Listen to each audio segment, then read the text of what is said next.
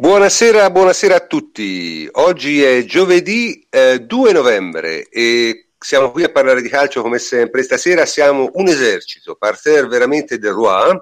Eh, ringraziamo subito il eh, nostro plenipotenziario Antonio Corsa, che stasera si occuperà solo della regia. E poi sono con me ovviamente Francesco Andrianopoli. Ciao Francesco. Ciao prof, buonasera a tutti. Davide Terruzzi, ciao Davide. Ciao prof, buonasera. Enrico Ferrari, ciao Henry. Ciao prof, buonasera. E mh, il nostro grandissimo ospite ancora una volta Jacopo Azzolini, ciao Jacopo. Ciao prof, una buonasera a tutti. E uno speciale direttamente dalla caverna di Platone, eh, Emilio Carli, ciao Emilio. Ciao prof, buonasera a tutti. Allora, eh, stasera parleremo di un sacco di cose ovviamente, siamo tantissimi, c'è un sacco di cose di cui parlare. Ovviamente parleremo della partita Sporting Juventus, e discuteremo vari, vari, varie cose, tra cui per esempio eh, se siano stati maggiori meriti dello Sporting o i meriti della Juventus, la partita di Dybala e Alex Sandro, la gestione dei cambi, un po' tutte queste cose. Poi passeremo a Milan-Juventus e parleremo brevemente della partita, ma poi faremo un discorso un po' più generale e ci chiederemo come sia possibile che sempre in questo periodo dell'anno la Juventus abbia un'instabilità nelle prestazioni, cioè riesca a fare a distanza di pochi giorni prestazioni estremamente diverse e all'opposto dello spettro del gradimento, diciamo. Infine ci occuperemo delle altre di Champions League, cioè della Roma e del piccolo Barcellona, e, e poi avremo probabilmente anche un altro intervento di Emilio, perché il nostro amico era a Lisbona e non si è fatto mancare niente, ha fatto la due giorni, ha visto prima eh, Eh, Sporting Juventus e poi Porto Rasenballsport Leipzig, quindi ne, ne avrà di cose da raccontare. E quindi cominciamo senza indugio con Emilio, che ci racconta un po' eh, Sporting e Juve dal vivo. Vai Emilio. Allora, è stata, è stata una bella serata, lo sarebbe stata anche se finiva male, perché comunque bisogna essere sinceri, eh, la Champions per certe squadre è un bellissimo evento, e quindi lo Sporting Lisbona è quella dimensione di squadra storica europea che però vive la Champions con serenità, nel senso che nessuno gli chiederà mai di vincerla, in cui i tifosi sono felici di avere la Juventus e Barcellona nel girone, e quindi di conseguenza c'era un ambiente frizzante, molto positivo, uno stadio bello, anche un po' insolito nella struttura, e quindi partivano, diciamo, secondo me con un grosso vantaggio psicologico, mentre il solito tipo juventino, anche numeroso, perché tanta gente viene, ma anche un po' troppo critico tutto sommato, vista la situazione attuale. Io ero in mezzo ai tifosi e la gente criticava prima, poi magari nell'intervallo poteva essere più comprensibile, visto lo spettacolo del primo tempo, diciamo. In generale è stata la classica partita di Champions eh, che che si rischia sempre di fare, soprattutto in trasferta. Trasferte di Champions sono difficili, eh, perché le, ripeto, le squadre hanno un grandissimo entusiasmo, poi nel girone non c'è neanche questa, questa tensione particolare delle squadre di casa, secondo me, perché tutto sommato non è mai l'ultimissima spiaggia, anche se loro dovevano oggettivamente cercare di vincere, però non, non, non l'hanno vissuta come un'ossessione. eh, Dal mio punto di vista la partita, malgrado un, un iniziale approccio neanche sbagliato alla Juve, in minuti è, è andata peggiorando intorno al quarto d'ora del primo tempo la Juventus. Il loro gol non dico che fosse maturo, perché poi era, in definitiva è stato il primo rischio, anche se è stato gestito male un po' da tutta la difesa, da tutti quanti, e poi c'è stato un brutto primo tempo davvero, ha fatto seguito al gol, eh, che posso dire, da, mh, allo stadio la sensazione è che il meglio la Juve l'abbia dato il primo quarto d'ora della ripresa, non il finale, come ha detto Allegri. Cioè, a, me pi- a me è piaciuto molto la, proprio l'inizio della ripresa, e sebbene non vedessi l'ora che entrasse Matuidi, devo dire nel complesso mi è piaciuta però nel secondo tempo più la squadra prima dei cambi che dopo, sommato. E, e poi la solita sensazione che era, tanto era stato il pericolo, soprattutto di prendere il raddoppio, che vi giuro che dallo stadio quel gol che si è mangiato, si chiama Dost, Dost, eh, sì. Dost era, sembrava fatto nel, e io ero sicuro che l'avrei fatto, perché in qualche modo una palla così con, con una parte del corpo l'avrei presa, eh, è stato proprio raggelante, perché era proprio il gol dell'eliminazione. Escludo che la Juve avrebbe fatto più niente se prendeva quel colpo, sarebbe sotterrati.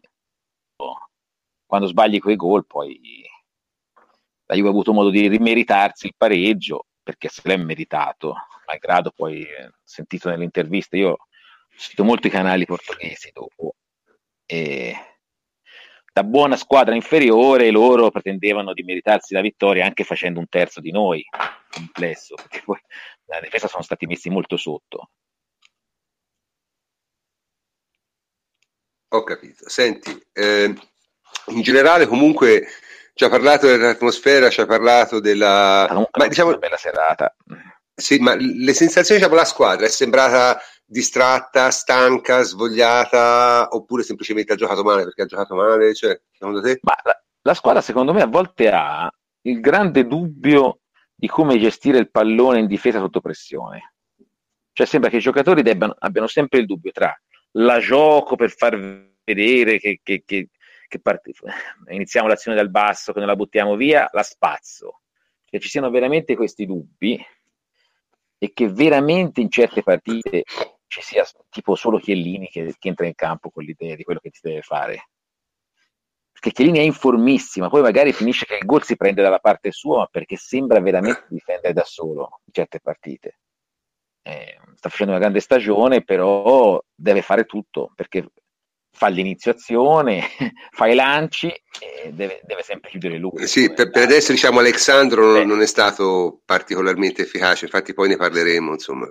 Sì, Alex Sandro è stato ass- assaltato dai tifosi tutto il tempo, eh, anche ah, troppo secondo me, perché poi la gente dimentica facilmente. Certo è sottotono, il problema di Alex Sandro però è che è, anche così è il titolare, perché Eh certo. Non so se, se volete, perché io ripeto, con tutta la simpatia per, per Asamoah, che domenica c'aveva, cioè sabato c'aveva dato una prestazione di grande concentrazione, ma Asamoah ha un'ora, cioè è un giocatore che ha un terzino che ha ventinove anni, ha un'ora, non va bene, cioè non può giocare titolare, un terzino non può avere un'ora. eh. Ok. Senti, eh, cambiando argomento, io, mh, abbiamo deciso di impostare questa trasmissione parlando un po' del de, de, diciamo se erano più grandi i meriti dello Sporting o i demeriti della Juve. Ora sui meriti dello Sporting ci parla Jacopo. Jacopo, che meriti ha avuto lo Sporting? Ma diciamo che Jesus ha confermato di non essere, non ce n'era bisogno ovviamente, ma ha confermato no, di non essere uno sprovveduto, ma anzi un allenatore molto saggio, esperto, con un quattro quattro due iper attento, coperto, che ha limitato la Juventus, e non era scontato perché ricordiamo che aveva tanti assenti lo Sporting, quindi insomma non aveva un compito facilissimo. Rispetto mh, alla gara d'andata ha mantenuto il quattro quattro di non, in non possesso, però ad affiancare Dost nella prima pressione ci è andato eh, Bruno Cesar, mentre invece Bruno Fernandes è rimasto un pochino più arretrato, e a volte il quattro quattro due l'ha alternato anche con un quattro uno quattro uno. Comunque sì, sono sta, hanno coperto molto bene il centro del campo. La Juve ha davvero faticato nel trovare l'uomo tra le linee. Pjanic si è abbassato tanto nella prima frazione perché il pallone non circolava. Sono stati poi bravi ad indirizzare anche il primo possesso verso i nostri difensori centrali, che hanno tenuto anche più palla di quanto fosse logico aspettarsi, in particolare Chiellini. Prima Emilio l'ha citato, in effetti a volte si è trovato a fare isolate conduzioni palla al piede perché insomma non c'era modo di aggirare la pressione. E sono stati bravi anche gli esterni nelle loro scalate, in particolare citerei Ristorowski su Mandžukić, che ha disputato una prestazione davvero notevole. Poi hanno anche i giocatori per attaccare in spazi alti, che lì è iniziato alla grande la stagione, però secondo me fa un errore abbastanza grave, doveva un po' prevedere quel movimento di Gelson, che insomma era un po' la, la sua giocata. e segnando un pochino alla prima, al primo tiro in porta ha potuto anche mettere la gara nei binari che preferiva lo Sporting, quindi coprendosi bene. C'è da dire che nel secondo tempo inizialmente aveva anche approcciato un tentativo di pressing più alto, però aveva capito che allungandosi la Juve aveva modo di arrivare in porta molto più velocemente, isolando Cuadrado nel, e altri nell'uno contro uno, e ha quindi poi deciso un atteggiamento più attendista. Comunque anche loro sono calati tanto nella ripresa, seppur coperti. La Juve l'uomo tra le linee lo trovava con più facilità, Dybala è andato al tiro con più costanza, Pjanic è salito di tono nella zona di rifinitura e alla fine hanno capitolato, ma comunque anche nel secondo tempo hanno effettuato ripartenze degne di nota. Sì, io questo l'avevo notato anche nella, nella gara d'andata, che insomma in fondo erano calati tantissimo anche a Torino e sì, ma io, evidentemente... io lo aspettavo eh, allo stadio sta cosa, la, l'aspettavo al sessantesimo sì. precisa, puntuale proprio, quindi eh, sono stato di... tutta la partita a temere il due a zero, perché dicevo poi uno si fa per forza, cioè... sì sì no ma è, è, è, è abbastanza proprio... tipico delle squadre che giocano contro la Juve cercando di non farla giocare. Succede regolarmente nel campionato italiano, no? Contro le squadre medio-piccole che magari ti fanno la partita di grande sacrificio, di grande corsa, di grande cosa nel primo tempo, e nella ripresa dopo dieci quindici minuti non ne hanno più. Molto diciamo che a Torino hanno provato più spesso forse a fare anche un possesso conservativo, mentre invece martedì hanno preferito diciamo lasciare la, eh, la palla alla Juve e coprirsi di più. Mm. Senti, comunque questa è una partita, ora parliamoci chiaro, voglio dire, era una partita da vincere anche per differenza di valori, perché insomma non, non solo perché bisognava eh, vincerla per passare il turno, ma anche per differenza di valori, e ovviamente sappiamo tutti che il passaggio del turno diciamo è, non dico garantito, ma quasi, nel senso bisognerebbe veramente che, che, che, che il, lo Sporting vincesse fuori casa col Barcellona, qualcosa del genere, cioè nel senso cose proprio fuori da qualsiasi, e noi contemporaneamente si facesse cagare, eh, perché poi c'è anche questo insomma. In altre parole, se la Juve non fa follie ha passato il turno tranquillamente, eh, però insomma ecco, la Juve non ha giocato bene. Io dicevo prima fuori onda, ho tirato una sequela di bestemmie che penso raramente raramente pur essendo toscano. E quindi quali sono stati i demeriti della Juventus, Davide? Hai anticipato i santi. Eh, eh sì, ma, ma diciamo l'ho tirati giù un po'. Ecco, anche morti, soprattutto. Ho giusto, un po' sfoltito, un po' dato una sfoltita. È giusto, le ricorrenze vanno onorate. Eh, certo. Ma eh, i demeriti della Juventus sono, sono stati tanti, cioè nel senso eh, tattici, tecnici, perché comunque si è giocato molto male tecnicamente, con uh, scelte sbagliate, con uh, mh, esecuzione dei passaggi anche semplici completamente sballati, eh, poco movimento, pochissimo a partire dai, dai centrocampisti, dai, dagli esterni, quindi sicuramente c'è stata ci sono stati tantissimi errori da parte della Juventus. E guarda, la, la notizia migliore del primo tempo era il risultato, perché essere sotto uno a zero quando giochi così male eh, ti dà la possibilità di andare eh, negli spogliatoi e prendere il cazziatone e entrare in campo con un altro spirito, e quello si è visto. Mm, la Juventus tra l'altro aveva fatto i primi tre quattro minuti abbastanza semplici, perché io ho la mia diciamo teoria, eh, nel senso che comunque la Juventus, questa Juventus sa ben di essere superiore allo Sporting Lisbona. Quando inizi bene, hai un buon approccio, i primi cinque minuti ti convince ancora di poter fare la partita, poi dopo abbiamo perso il campo, si è visto subito con un tentativo di tunnel da parte di Cuadrado, cioè ci sono state tantissime leggerezze, eh, tanta poca cattiveria, tanta poca reattività, eh, giocatori che si fermavano per protestare, non andavano immediatamente ad accorciare. Eh, basta vedere come è stato preso il gol. Il gol è stato preso da una rimessa laterale, e un po' quelle che sono anche delle difficoltà classiche della Juventus, cioè nel senso che se collassi fortemente sul lato e poi dopo non rientri velocemente, eh, andrai sempre a subire eh, a rimorchio sull'altro lato, e questo è successo.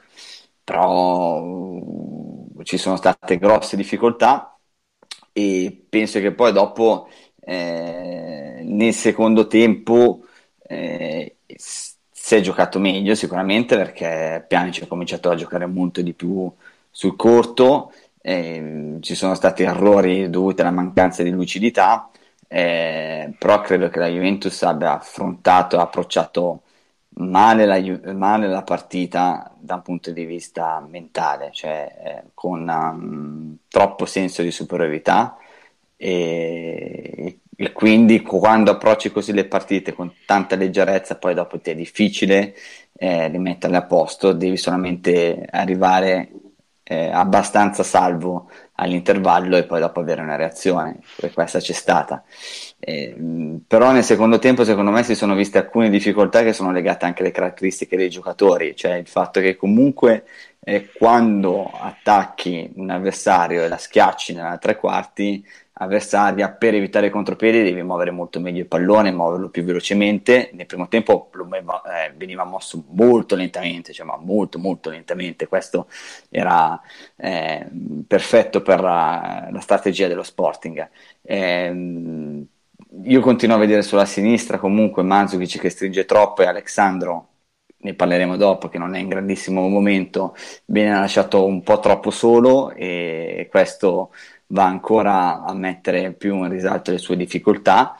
E il fatto che comunque non c'era un grandissimo posizionamento, e, e poi nel secondo tempo le caratteristiche dei giocatori, dicevo, che quando vai a schiacciare gli avversari nella metà campo hai bisogno di esterni con caratteristiche diverse, e quello ti, ci serviva ci serviva, infatti quando è entrato Douglas Costa qualcosa di più è stato fatto, così come quando Cuadrado è stato messo come terzino, perché De Sciglio, che ha fatto un'ottima partita secondo me, cioè è stato pulito, non ha causato problemi, è stato sicuro, però veniva spesso molto dentro il campo e lì cercava di andare a pestare i piedi con altri giocatori, e invece quando è stato Cuadrado sulla destra spingeva molto di più. Quindi sono tanti i meriti della Juventus, perché lo Sporting Lisbona è una squadra di diverse categorie inferiori, e se la Juventus avesse approcciato mh, con lo spirito di una squadra che va per mettere eh, subito al sicuro la, la qualificazione e il risultato, l'avrebbe ottenuta, perché poi il divario si è vista tutto nel secondo tempo. È vero che non abbiamo creato tantissimo, e questo è un, un, uno dei difetti che ci portiamo, nel senso che la Juventus produce tanto ma poi dopo mh, concretizza poco, nel senso che non ha tantissime occasioni nitide da gol, eh, però il gol era veramente nell'aria. E poi un demerito della Juventus secondo me è stato il fatto che, raggiunto il pari, ha avuto due o tre minuti in cui ha giocato, poi dopo è rientrata ancora la confusione, ci sono stati tanti palloni persi per uh, incertezze, e, e questo è un peccato, perché comunque, visto anche l'altro risultato, eh, lo Sporting aveva preso un po' di paura. Tutto certo, però sai, io mh, al di là del risultato, io sono uno di quelli che non crede che cambi molto arrivare primi o secondi, eh? Perché poi vabbè, è un discorso mh, più complicato, magari lo faremo dopo, ma mh, secondo me eh, alla fine cambia poco, perché te comunque una partita contro una squadra che sei cinquanta cinquanta la devi fare, cioè farla negli ottavi, nei quarti, nelle semifinali è la stessa cosa, cioè, non cambia nulla. Tanto la Juve non è che deve, cioè eh, dice noi non è, l'obiettivo della Juve è quello di arrivare in fondo, non è quello di fare il piazzamento, è questo il punto. Quindi non è che se arrivi, esci a quarti è meglio che se esci agli ottavi, no, è uguale. Quindi alla fine la partita contro una squadra con cui sei, non sei favorito, la devi comunque fare in qualche momento. Eh, magari se la fai agli ottavi non la fai a quarti, come è successo altre volte, oppure se la fai né agli ottavi nei quarti la fai in semifinale, oppure la fai nei quarti come l'anno scorso e non in semifinale.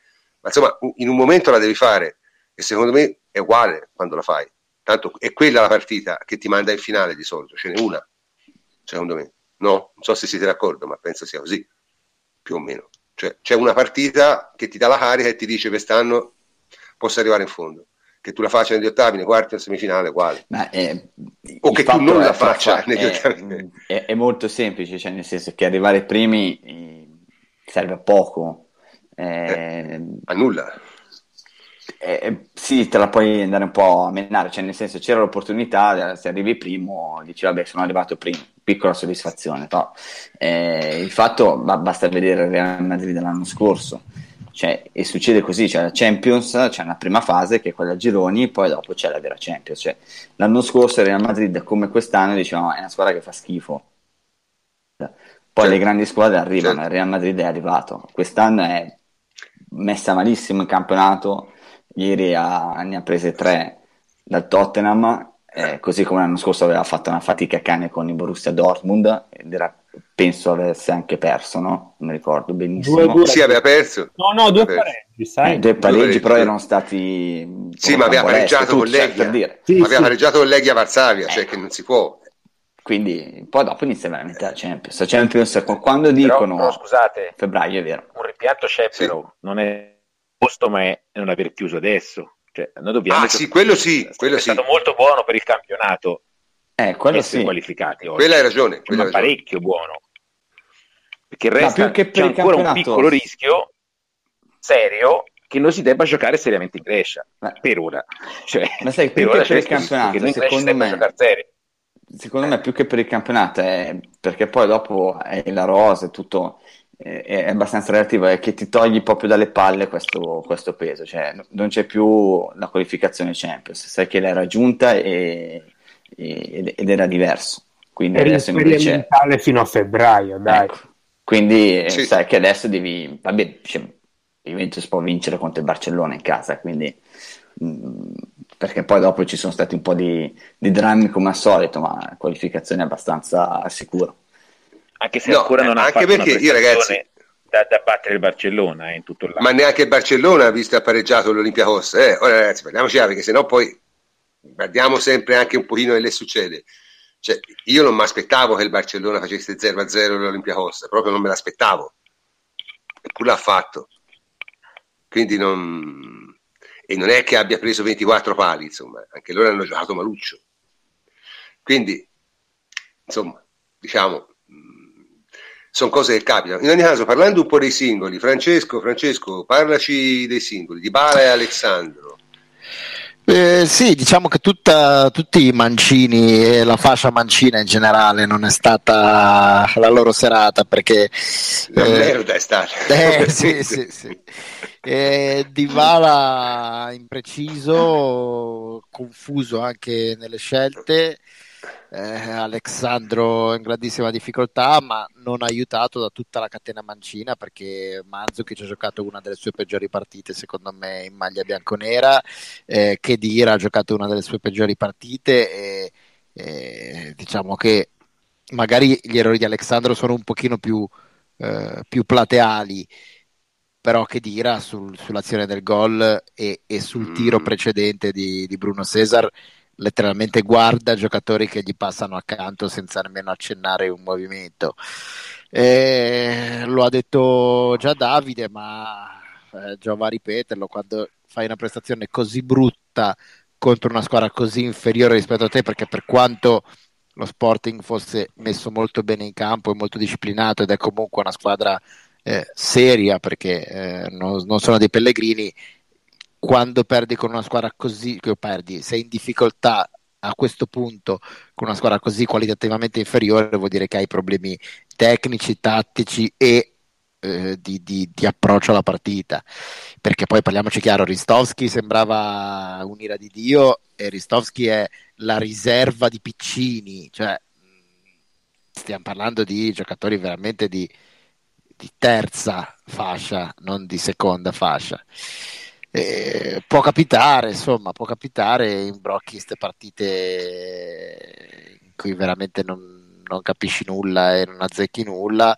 Eh, fortunatamente, come ha detto Triglio, la Juve è abbastanza, abbastanza forte, abbastanza qualità da poter eh, affrontare anche avversari del genere con la sensazione di dire comunque prima o poi un golletto glielo facciamo, e in effetti eh, la sensazione era un po' quella anche per me sinceramente, e fortunatamente è andata così, però ecco, inutile nascondersi che non è, non è questo che ci aspettiamo dalla Juve, purtroppo in questo periodo dell'anno eh, è abbastanza... Sì, poi ci sarà un'ampia pagina su questo in cui avremo modo esatto. di dire... Ma però ecco, io non, non ci sono, non, non ho visto problemi eh, strutturali, ho visto una squadra che pensava probabilmente eh, di poter disporre a suo piacimento degli avversari e, e non è stato così e non, eh, mm. non era questo il caso.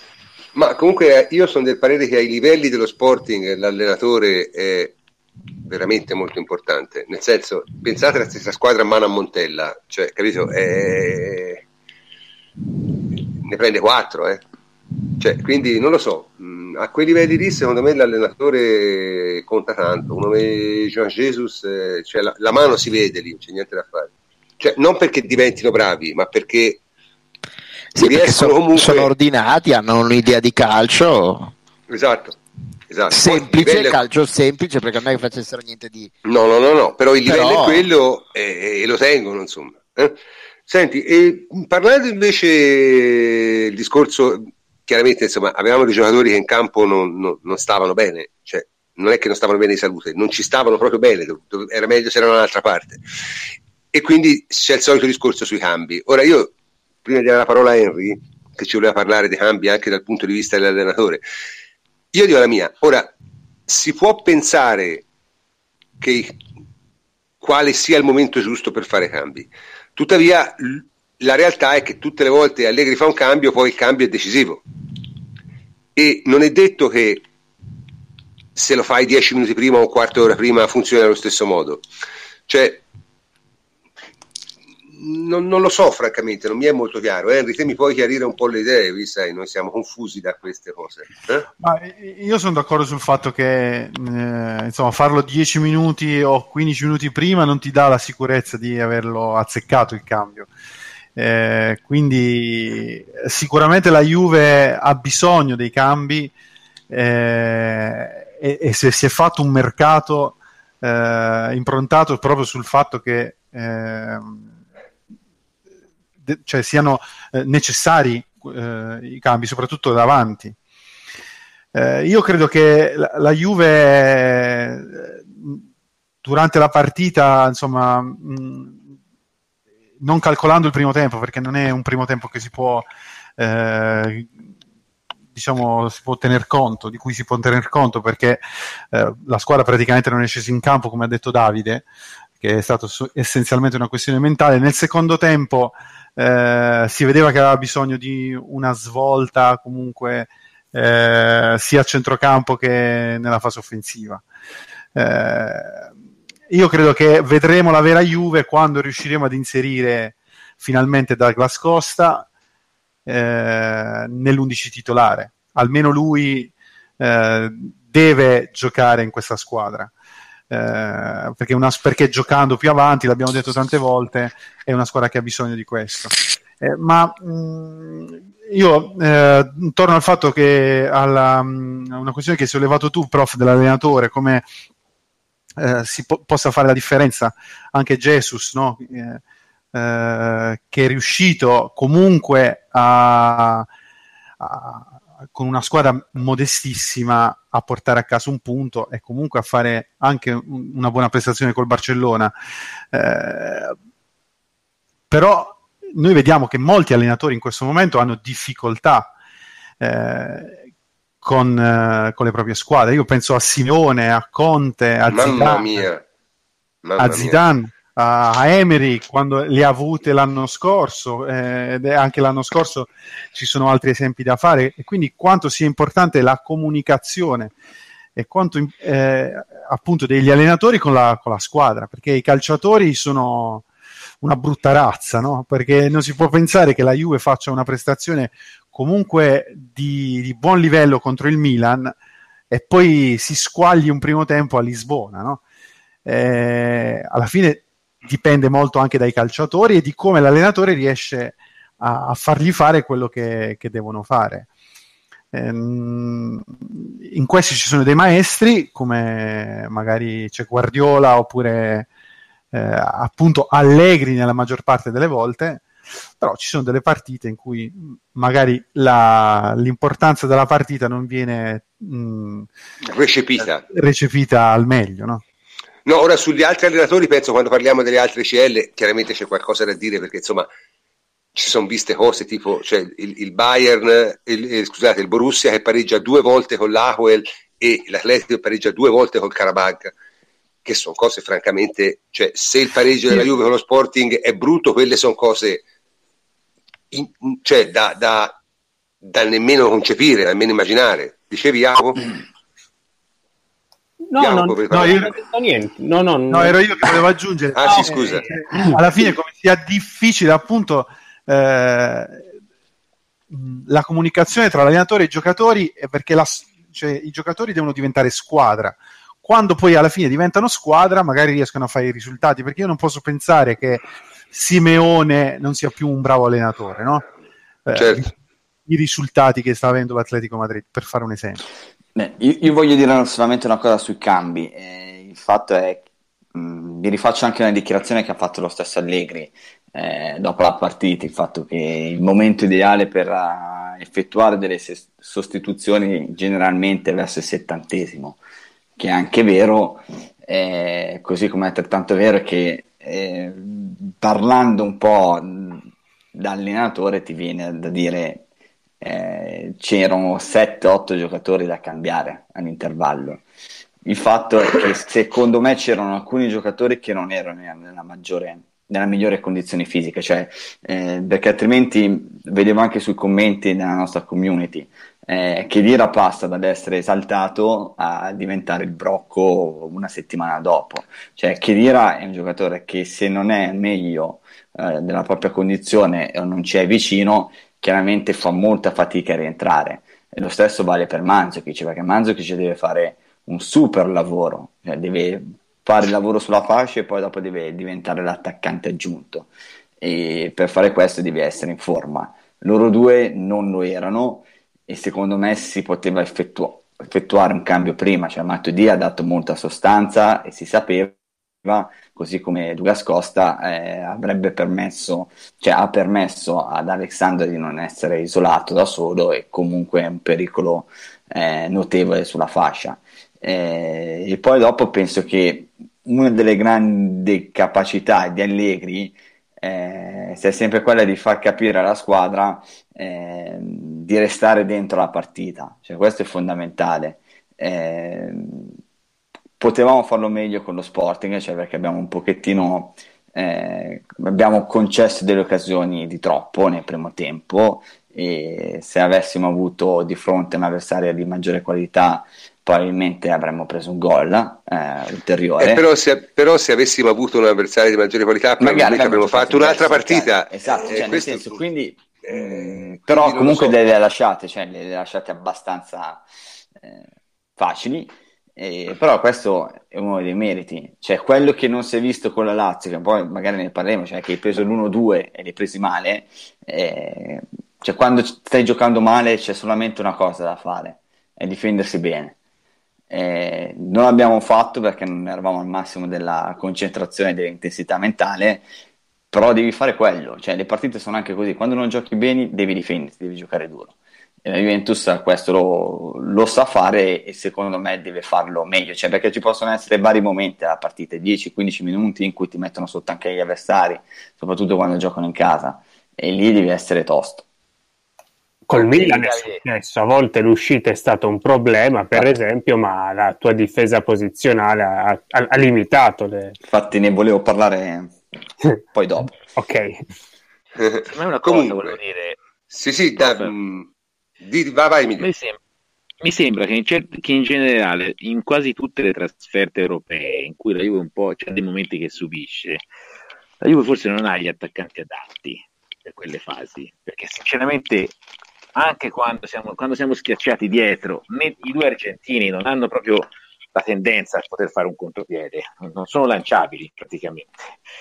Eh, eh, c'è qualche chance in più Higuaín, se prende palla, di, diciamo, di portarsi dietro l'uomo. Dybala non, non esiste, cioè, è un giocatore che vuole solo la palla sui piedi e basta, e francamente quando una squadra ti schiaccia non fargli mai un contropiede, pur avendo gente che sa lanciare più piani, c'è un peccato, perché in Europa si fanno eh, i ma... contropiede.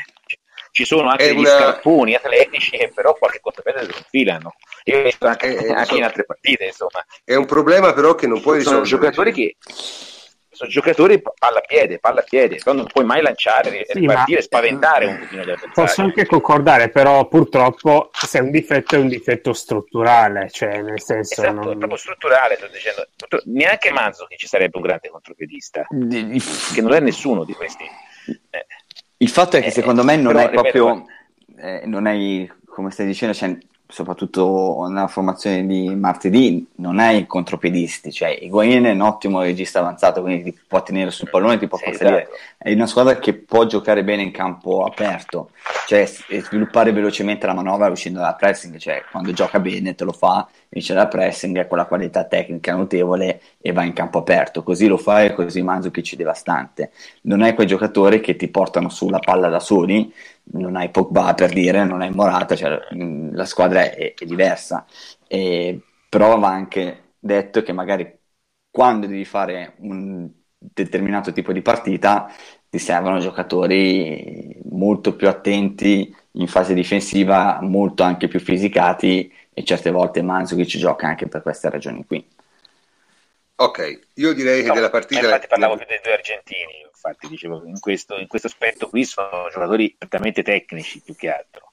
Ma, ma sicuramente... Sì, però te capisci Emilio che non c'è una soluzione, no? Nel senso, co- che fai? Non mi ha fatto tre cambi in una partita, sono le diverse fasi no, della partita, ma...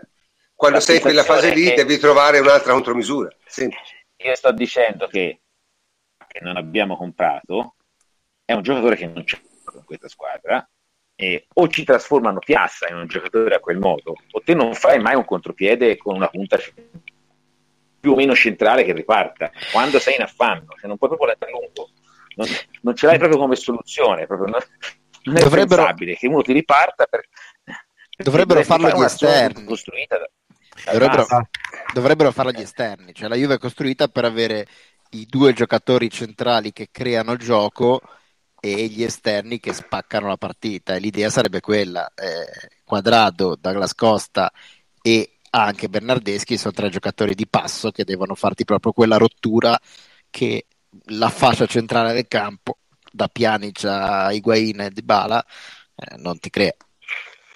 Ok, bene, eh, direi che della partita abbiamo parlato quaranta minuti, quindi diciamo abbiamo parlato abbastanza.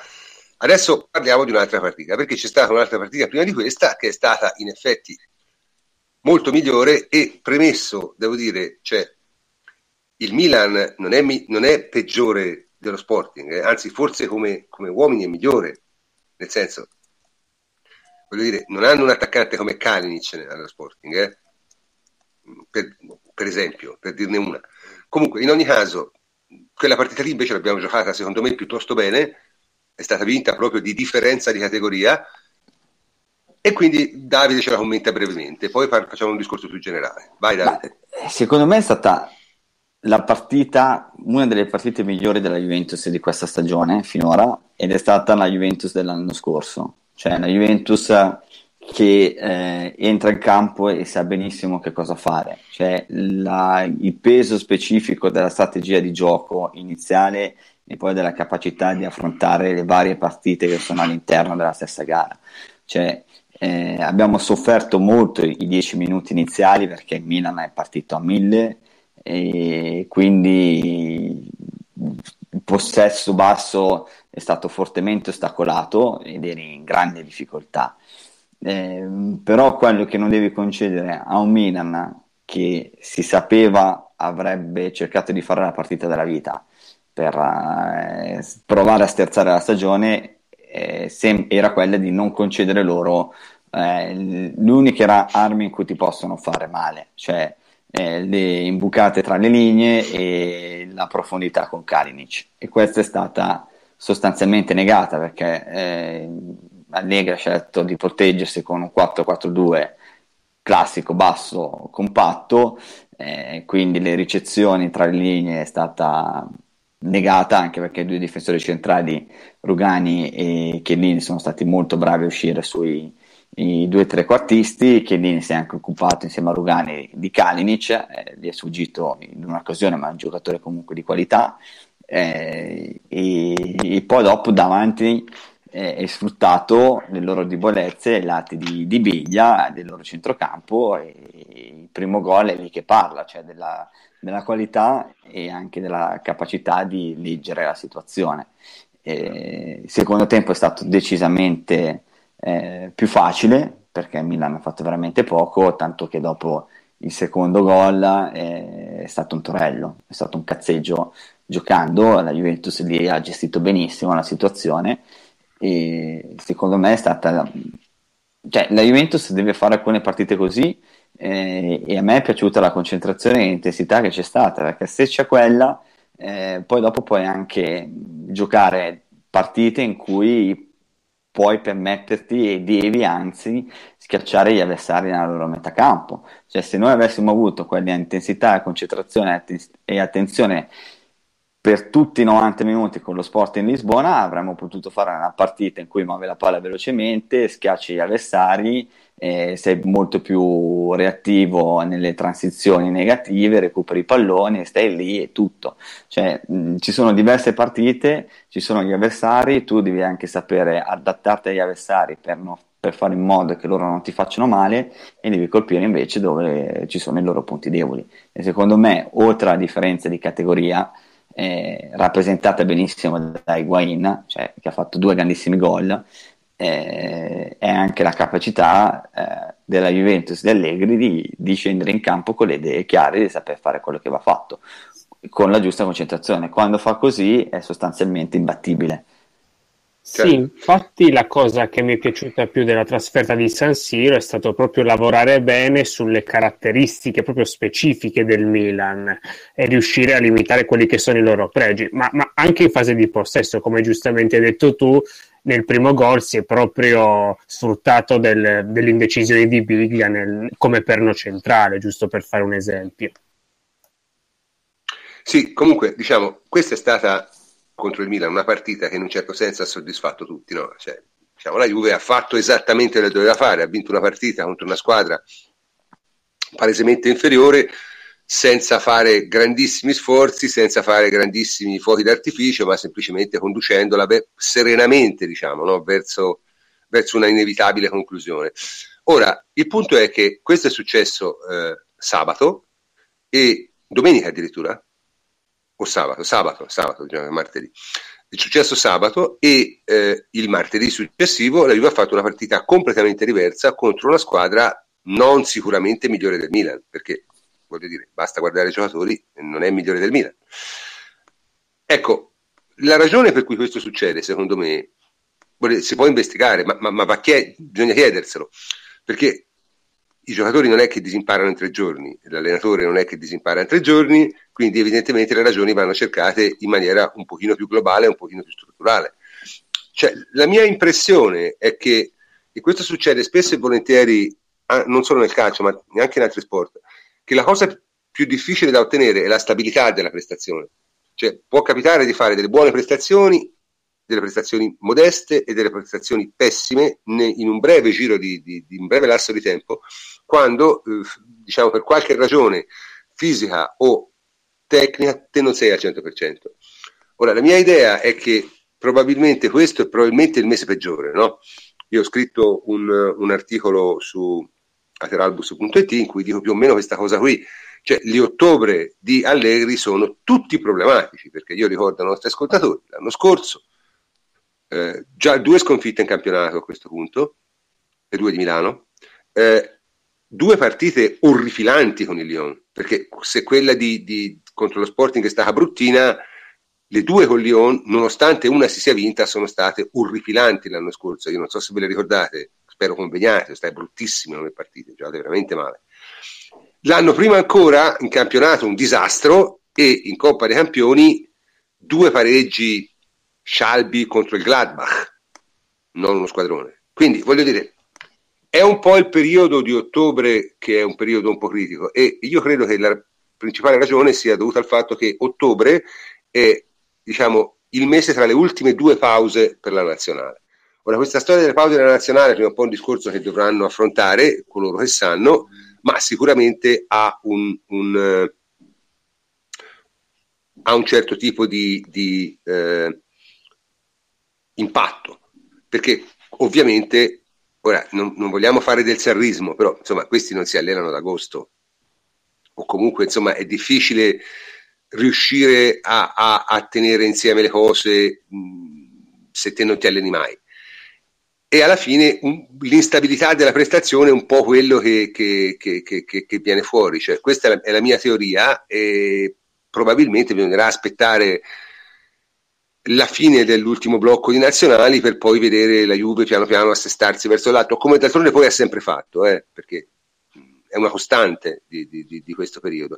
È chiaro che in questo periodo qui probabilmente, sempre tornando al nostro possibile, una squadra che gioca a memoria come il Napoli è più avvantaggiata, perché non ha alcun bisogno di fare del lavoro tattico specifico, perché cioè, a quel modo si sa, eh, magari si possono trovare in difficoltà fisiche ma tatticamente no.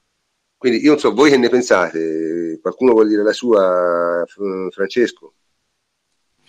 Sì, eh, diciamo che Allegri ha una sua, come dicevi tu, un suo storico eh, di, di te- determinate prestazioni in questo momento della stagione, che poi eh, consist- non sono casuali, ma è, eh, non è altro che seminare quello che poi si andrà a, a raccogliere eh, nei momenti cruciali della stagione in primavera. È abbastanza un suo standard, ma eh, va detto che anche con queste, ho letto parecchie ironie su, ovviamente mal riposte e mal consigliate, su dire ma che, che inutile stare a ripetere la Juve di marzo, a noi ci interessa la Juve adesso, eccetera, però eh, sì, hai capito, ma è, eh, cioè, è, è a marzo e vinci, non adesso.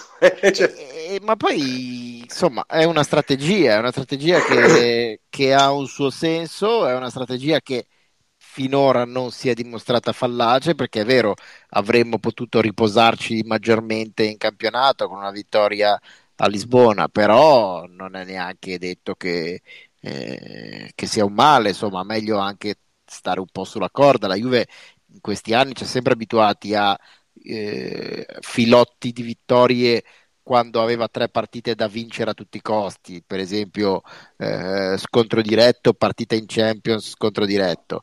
La Juve è sempre andata alla grande in, questi, in queste serie di partite in, negli anni, eh, mentre magari ha fatto un po' più fatica appunto in quelle situazioni in cui giocava con un Carpi o un Benevento di turno eh, a una settimana di distanza. Quindi mh, a volte le soluzioni sono controintuitive, e certo eh, lo storico non può essere nascosto. Le squadre di Allegri partono piano e vanno in crescendo costante, mentre altri allenatori hanno altre eh, strutturazioni anche a livello di, eh, di distribuzione dello sforzo nell'arco di una stagione, e, e per esempio le squadre di Sarri partono bene, finiscono bene, ma hanno poi una grandissima flessione eh, nella fase centrale eh, e, e invernale del campionato.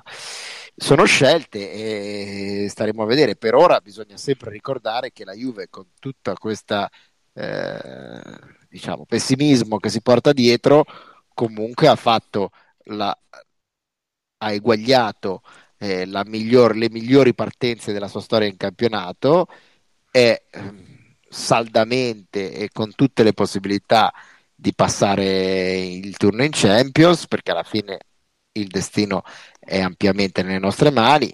Quindi insomma la, a livello di strategia non fa una grinza, siamo posizionati bene in griglia, e poi eh, verso con l'anno nuovo inizieremo a macinare il calcio diversamente, come abbiamo sempre fatto. Poi può piacere o non piacere, però che ci sia una strategia dovrebbe, dovrebbe già come minimo lasciarci un po' tranquilli. Invece si vedono come al solito gli, gli psicodrammi più eh, inarrestabili, ecco. Questo continua a stupirmi, ma ormai non, non dovrei neanche più. No, vabbè, ma io posso capire, on- onestamente, io se, se qualche tifoso è rimasto deluso alla partita di martedì, questa volta tendo a comprenderlo, perché effettivamente era un'occasione di un certo tipo, e poi dopo la partita fatta col Milan eravamo tutti sicuri che saremmo andati a Lisbona e avremmo fatto una partita in cui avremmo vinto senza grandi discussioni. Questo è, credo fosse nella testa di tutti.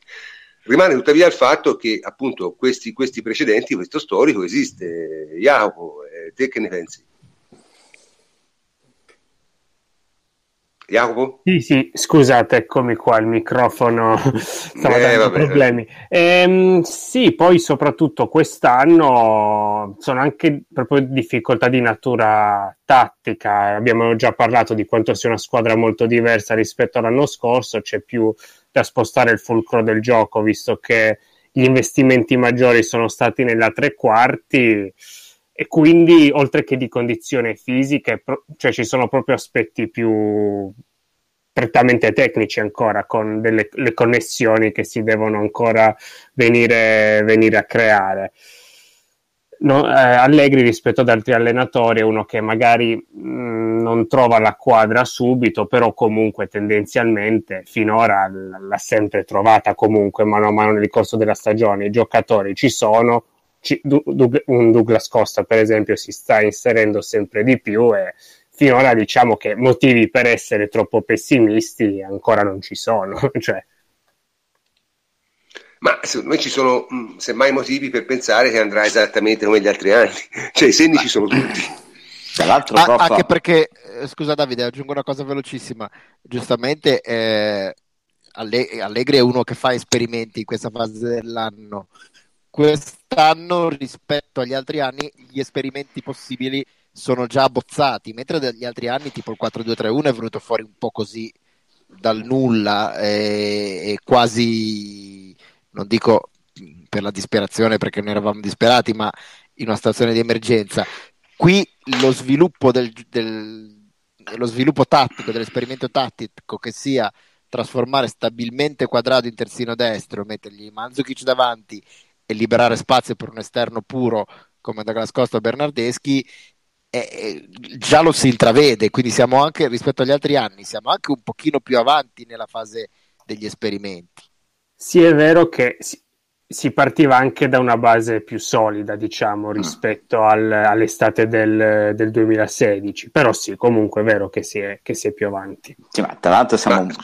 Scusa prof, mm-hmm. siamo decisamente più avanti, cioè nel senso che l'anno scorso noi di questo periodo c'erano delle partite, delle prestazioni veramente di merda, cioè perché l'anno scorso noi eh, eravamo qua incazzati all'andata con il Lione per la, gli esper- l'esperimento, no?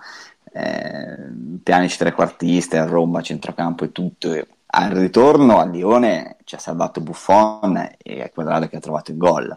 Due anni fa ancora peggio, cioè noi, la Juventus al momento ha sbagliato davvero una partita, che è quella con la Lazio, perché ha preso due gol che la Juventus non deve prendere, e, e poi è chiaro che e in, in cui momento... comunque hai sbagliato un rigore al novantesimo, sbag... se no anche quello diventava un errore veniale, quella partita sbagliata. Dio. Poi dopo hai fatto cioè, delle partite vabbè. in cui ci sono state, cioè, la... ma Davide? Eh... Sì, mi sentite? Sì, adesso sì, vai. Cioè ci sono delle, delle partite in cui alterni momenti in cui sei maggiormente brillante ed altri no, ma è, è sempre stato così e sarà così. Come diceva giustamente prima Fleccio, eh, già si intravedono quelle che potranno essere le soluzioni eh, più avanti. Ma lo ha detto chiaramente Allegri, cioè adesso si cioè, domenica c'è l'ultima partita, poi c'è la pausa e dopo che c'è la pausa inizia veramente la stagione della Juventus, l'ha detto, quindi evidentemente sa già che cosa bisogna fare. Sa, e poi si gioca spesso ma è sempre dritti dritti dritti eh? Cioè la pausa arriva lontana, arriva con l'anno nuovo, quindi dopo si va, sì. si va dritti eh? Comunque poi scusate, io vorrei rispondere a un nostro ascoltatore che cioè, eh, Ludwig von den Kors eh? dice: io vi ascolto perché siete sempre ottimisti e fate stare bene il tifoso e il sottoscritto, però andiamo avanti di statistica, ma noi non è che siamo ottimisti perché ci siamo svegliati la mattina, abbiamo inciampato la tenda a letta, abbiamo battuto la testa e ci siamo rincoglioniti. Siamo ottimisti semplicemente perché esaminiamo i fatti, esaminiamo le tendenze, e a questo punto, dopo tre anni che facciamo questa trasmissione, credo che abbiamo anche uno storico da averle azzeccate che dovrebbe, diciamo, far pensare che magari non diciamo totalmente le cose a caso, ecco, cioè nel senso, ora veramente dire si va avanti solo di statistica, no. Ma no, prof, ci sono no. anche delle sensazioni, perché il semplice eh, fatto è che comunque cioè, tu non stai giocando benissimo, lo sappiamo, cioè nel senso che poi dopo la, eh, carburare anche mentalmente eh, non è così facile per una squadra che ha sempre vinto, cioè guardate il Real sul serio, lo vedete, non è facile. E, e la Juventus non ha ancora carburato del tutto mentalmente, secondo me, non, non, e non solo da un punto di vista atletico, e questo secondo, spiega i breakout che ci sono durante la partita, cioè ci sono proprio dei cali di tensione notevoli. E, il fatto è che comunque tu, non essendo ancora al massimo, sei a tre punti dietro a Napoli, e Napoli sta andando, sta dicendo tutto bene, come l'Inter, perché anche l'Inter sta dicendo tutto bene e sono in grande forma, perché Napoli sta giocando bene ed è in grande forma in questo momento, ha iniziato la preparazione molto prima perché aveva un obiettivo e lo ha centrato, eh, qualificandosi alla Champions League, cioè, però tu sei lì e sei dentro, sì, poi... sei, sei dentro a, in Champions League sostanzialmente, quindi eh, di fatto la stagione è l'undicesima partita, stiamo andando per la dodicesima, eh, adesso si comincia a farsi sul serio e si è messo bene per arrivare a quelli che sono i tuoi canonici obiettivi. Poi hai avuto tanti infortuni, questo un pochettino ti hanno frenato, adesso sono rientrati tutti di fatto e quindi, piazza, sì. Quindi avrai diverse soluzioni, perché avrai De Sciglio finalmente sulla, che è il terzino, avrai Owedes che è il giocatore che comunque Eh, siamo tutti curiosi di vedere come verrà schierato, cioè perché comunque è stato voluto eh, se da terzino destro o da difensore centrale, come è probabile, eh, quindi eh, cioè, si vedrà, eh, siamo curiosi di vedere. Sì, finora un pochino il mio unico personale rimpianto, cioè no, rimpianto un parolone, si è solo all'inizio, speravo comunque che gli investimenti maggiori, ossia quelli nella, nella tre quarti, Douglas Costa e Bernardeschi, fossero inseriti un pochino, un pochino meglio, mentre invece se Douglas Costa progressivamente comunque sta giocando di più, ancora Bernardeschi è eh, un... ma, eh, eh, ma non a caso, cioè, Douglas Costa veniva dal Bayern, Bayern. Bernardeschi viene dalla Fiorentina, eh. Eh, fa tutta la differenza del mondo, capisci? Eh, non, è, non è, cioè, io capisco questa, questa esitazione Di, di, di Allegri, esitazione, no, questa diciamo programmazione di Allegri per l'inserimento un po' più lento di questi, perché le categorie nel calcio esistono, capito? Cioè Matuidi l'ha messo in campo senza problemi, eh, Matuidi l'ha messo in campo anche perché doveva metterlo in campo, cioè... sì, comunque l'avrebbe però... messo comunque, secondo me, cioè uno che ha giocato sei sette anni al P S G, no, ma... lo metti in campo, sì, capito? Sì, ma... ma c'è un problema tattico, scusa, eh. mm. Douglas Costa al momento non ha fase difensiva, non esiste proprio, non esiste, cioè il terzino fa il terzino e Douglas Costa sta davanti, fine, cioè, cioè la sua fase difensiva consiste nello stancare il terzino avversario, non farlo scendere, ecco, punto. Che già insomma però, non è malaccio, sì, eh no, però noi abbiamo problemi con i terzini in questo inizio di stagione, ne abbiamo due morti da una parte e uno fuori forma dall'altra, e quindi eh, ovviamente l'ala deve lavorare e giocano gli altri due per questo, cioè, non c'è nessun altro motivo, cioè mica la fase, la fase d'attacco di Douglas Costa va già bene, cioè... eh, in questo, in questo eh, Emilio, bene.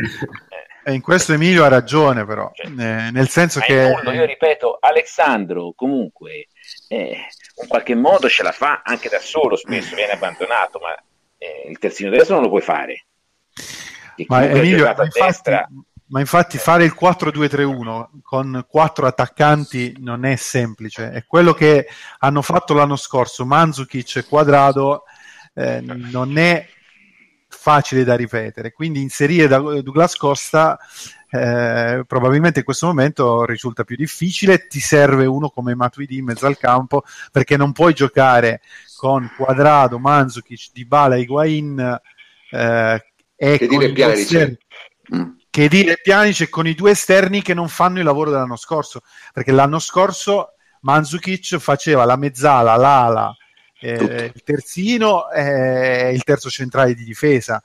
Quest'anno è un Mandžukić un po' diverso, io l'avevo detto all'inizio della stagione, è un Mandžukić diverso, è un Mandžukić che probabilmente vuole andare di più nell'area di rigore, viene un po' più dentro il campo, eh, la soluzione di, di, di farlo giocare a destra che libera in quel caso, che libererà in quel caso spazio per far scendere Cuadrado e Eh, è sicuramente una cosa che vedo, che vedo bene, ma, no? ma, ma voi siete, siete, siete convinti alla fine Cuadrado giocherà terzino? No, perché io lo sento no, dire sempre convinti, più spesso non siamo convinti, però è una soluzione interessante, è una soluzione spazio che lo devi trovare, non lo so, secondo me è simile, nel senso io dico, quindi... io, dico, io dico scusate, io dico anche che eh, non è da escludere che una stabilità in alcune partite si possa trovare con i tre di centrocampo, con, insisto mm. con questo, perché alla fine se vuoi giocare con tutti questi giocatori offensivi,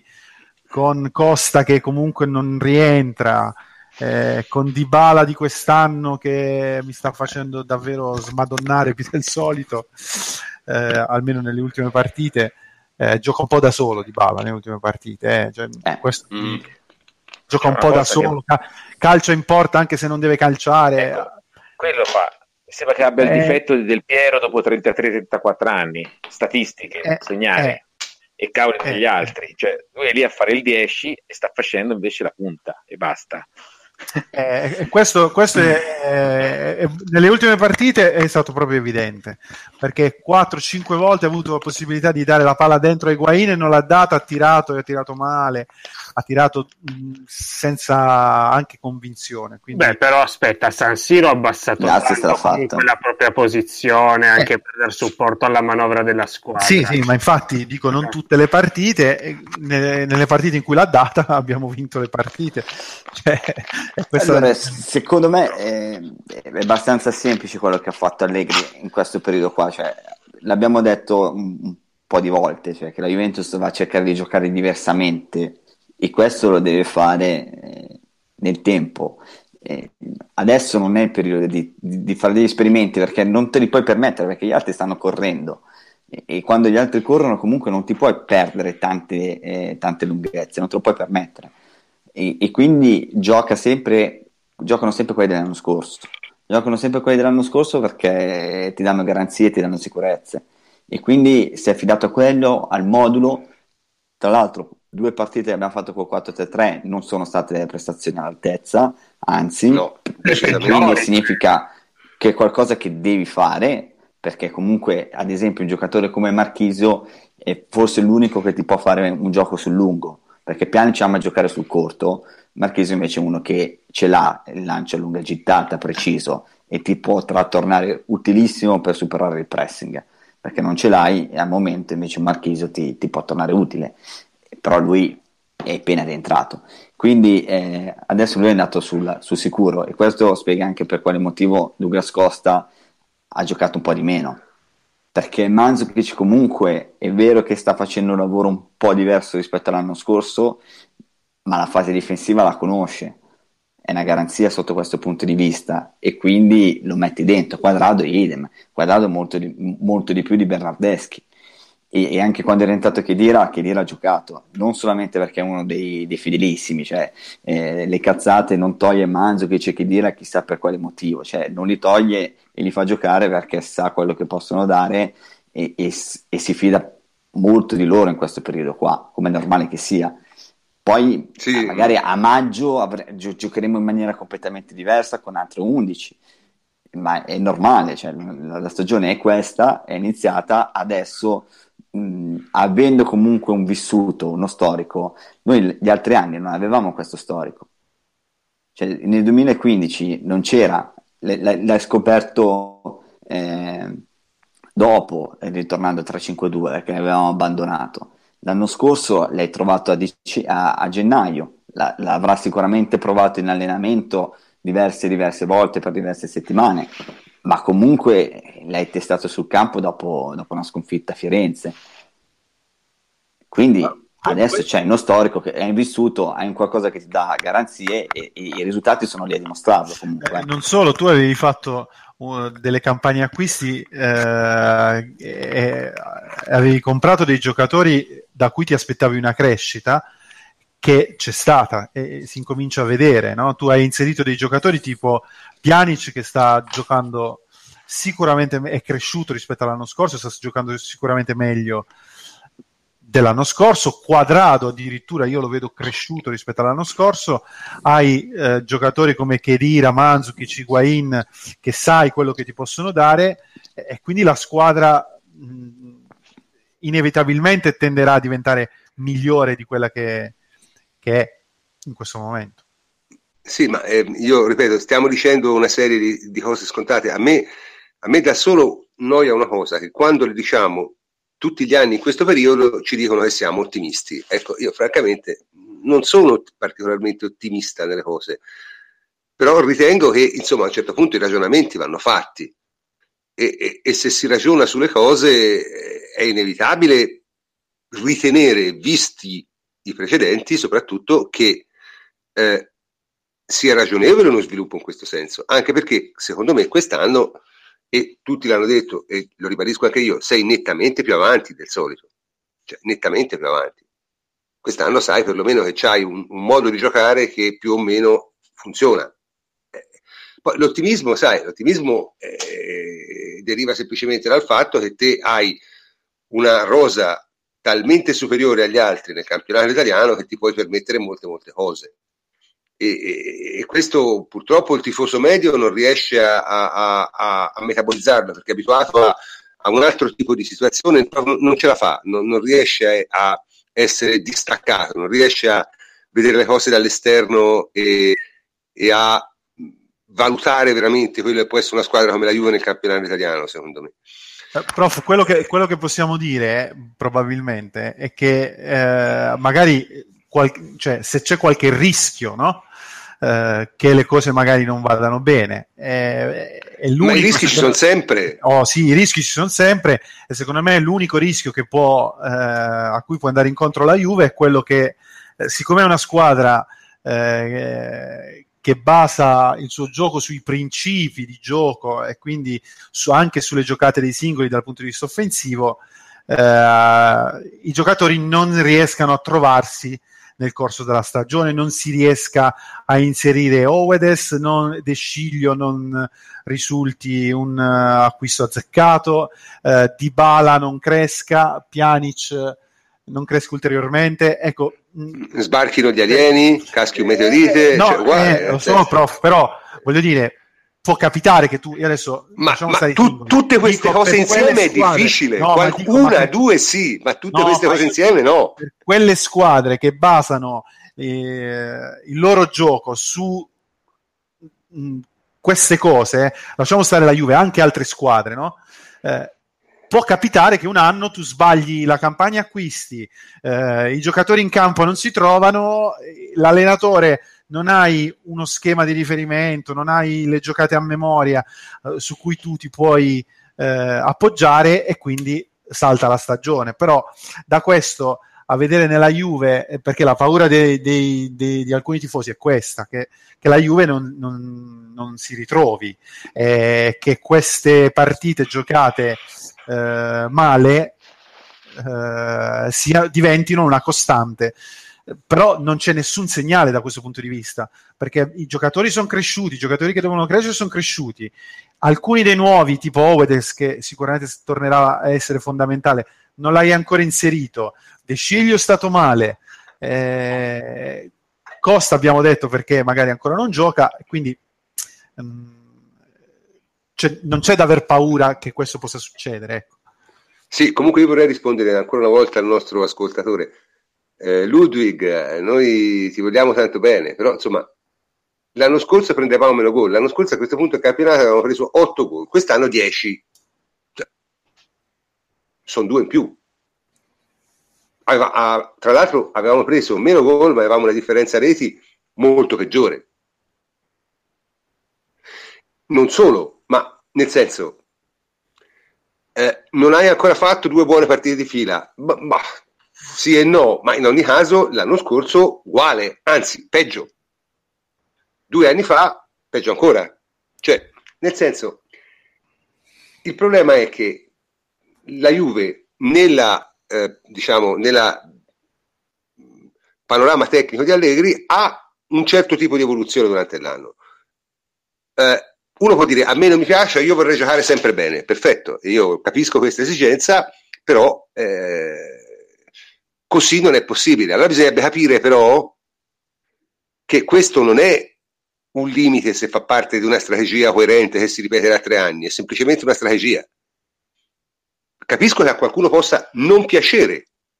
Ma non ma... è solo il giocare meno bene, eh, prof.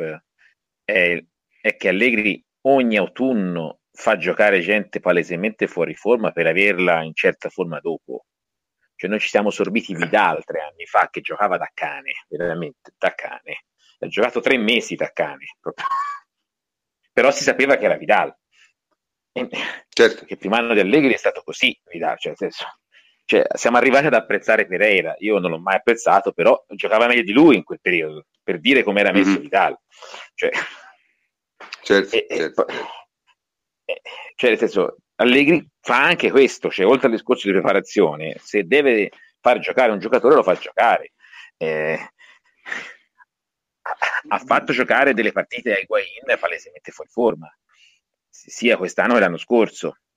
Eh, cioè ci sono c'è un insieme di cose per cui noi abbiamo un allenatore che veramente vive la stagione a fasi, cioè, e non gliene frega niente, cioè nella, in questa fase lui si deve stare in corsa in campionato e passare il girone, ma lo dice sempre, quello è, cioè, cioè, è scritto sul manifesto. Comunque, di questo allenatore, cioè, passare il girone e stare in corsa in campionato, punto. Esatto, esatto. No. Comunque io non, noto, non, io ha no, rimpianti, io... non ha mai rimpianti se perde un punto o due in autunno, lo dice sempre, cioè, no, no, dice come sempre, se contassero se meno non... proprio. Cioè, secondo la sua visione contano meno, però io voglio dire, per esempio, a, a, sempre guardando i commenti dei nostri ascoltatori, no? Cioè, quest'anno è scal- sta, il calendario è stato migliore, vista la scarsezza della Serie A. Ora, io non sono un fan della Serie A, però la Serie A nei gironi di, di Coppa di Europa League, cioè i rincalzi, c'ha tre squadre prime, non ce l'ha nessun altro campionato. Cioè, decidiamoci, decidiamo che, che tipo di valutazione vogliamo dare. La Serie A quest'anno c'ha delle squadre in basso oscene, ma la Juve non ha perso punti con le squadre oscene, e questo è il punto. Ha perso i punti con la Lazio e l'Atalanta, che secondo me sono due squadre. L'Atalanta è la classica squadra di, di media borghesia con cui puoi benissimo pareggiare fuori casa, e la Lazio quest'anno mi parla buona squadra.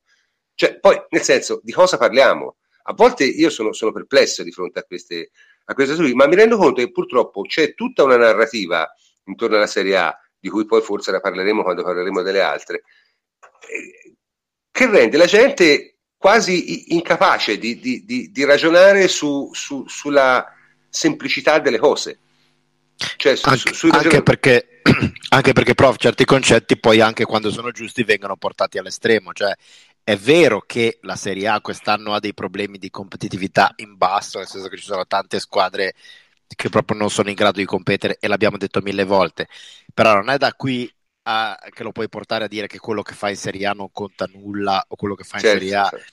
ti viene regalato, perché comunque, per quanto la competizione a livello basso sia un pochino più semplice del, delle, dell'anno medio di Serie A, comunque i, quei punti e quelle vittorie te le devi guadagnare, e, e te le devi sudare lo stesso, e sono comunque minuti giocati, partite giocate, e stanchezza nelle gambe e tutto quanto. Quindi non è che certo. perché la Serie A è di livello più basso, e lo è oggettivamente, allora automaticamente questo ti, ti permette che puoi mettere primavera e vincere con primavera. Cioè non esageriamo anche con, con l'esasperazione di certi concetti. Sì sì, no, ma ripeto, secondo me c'è una narrativa in questo momento, no? E in Italia oramai, ma nel mondo direi, le narrative hanno preso il, il, il sopravvento sulla realtà. Cioè la gente non è più capace di guardare le cose per quello che sono, ma se le deve far raccontare, e poi ci crede.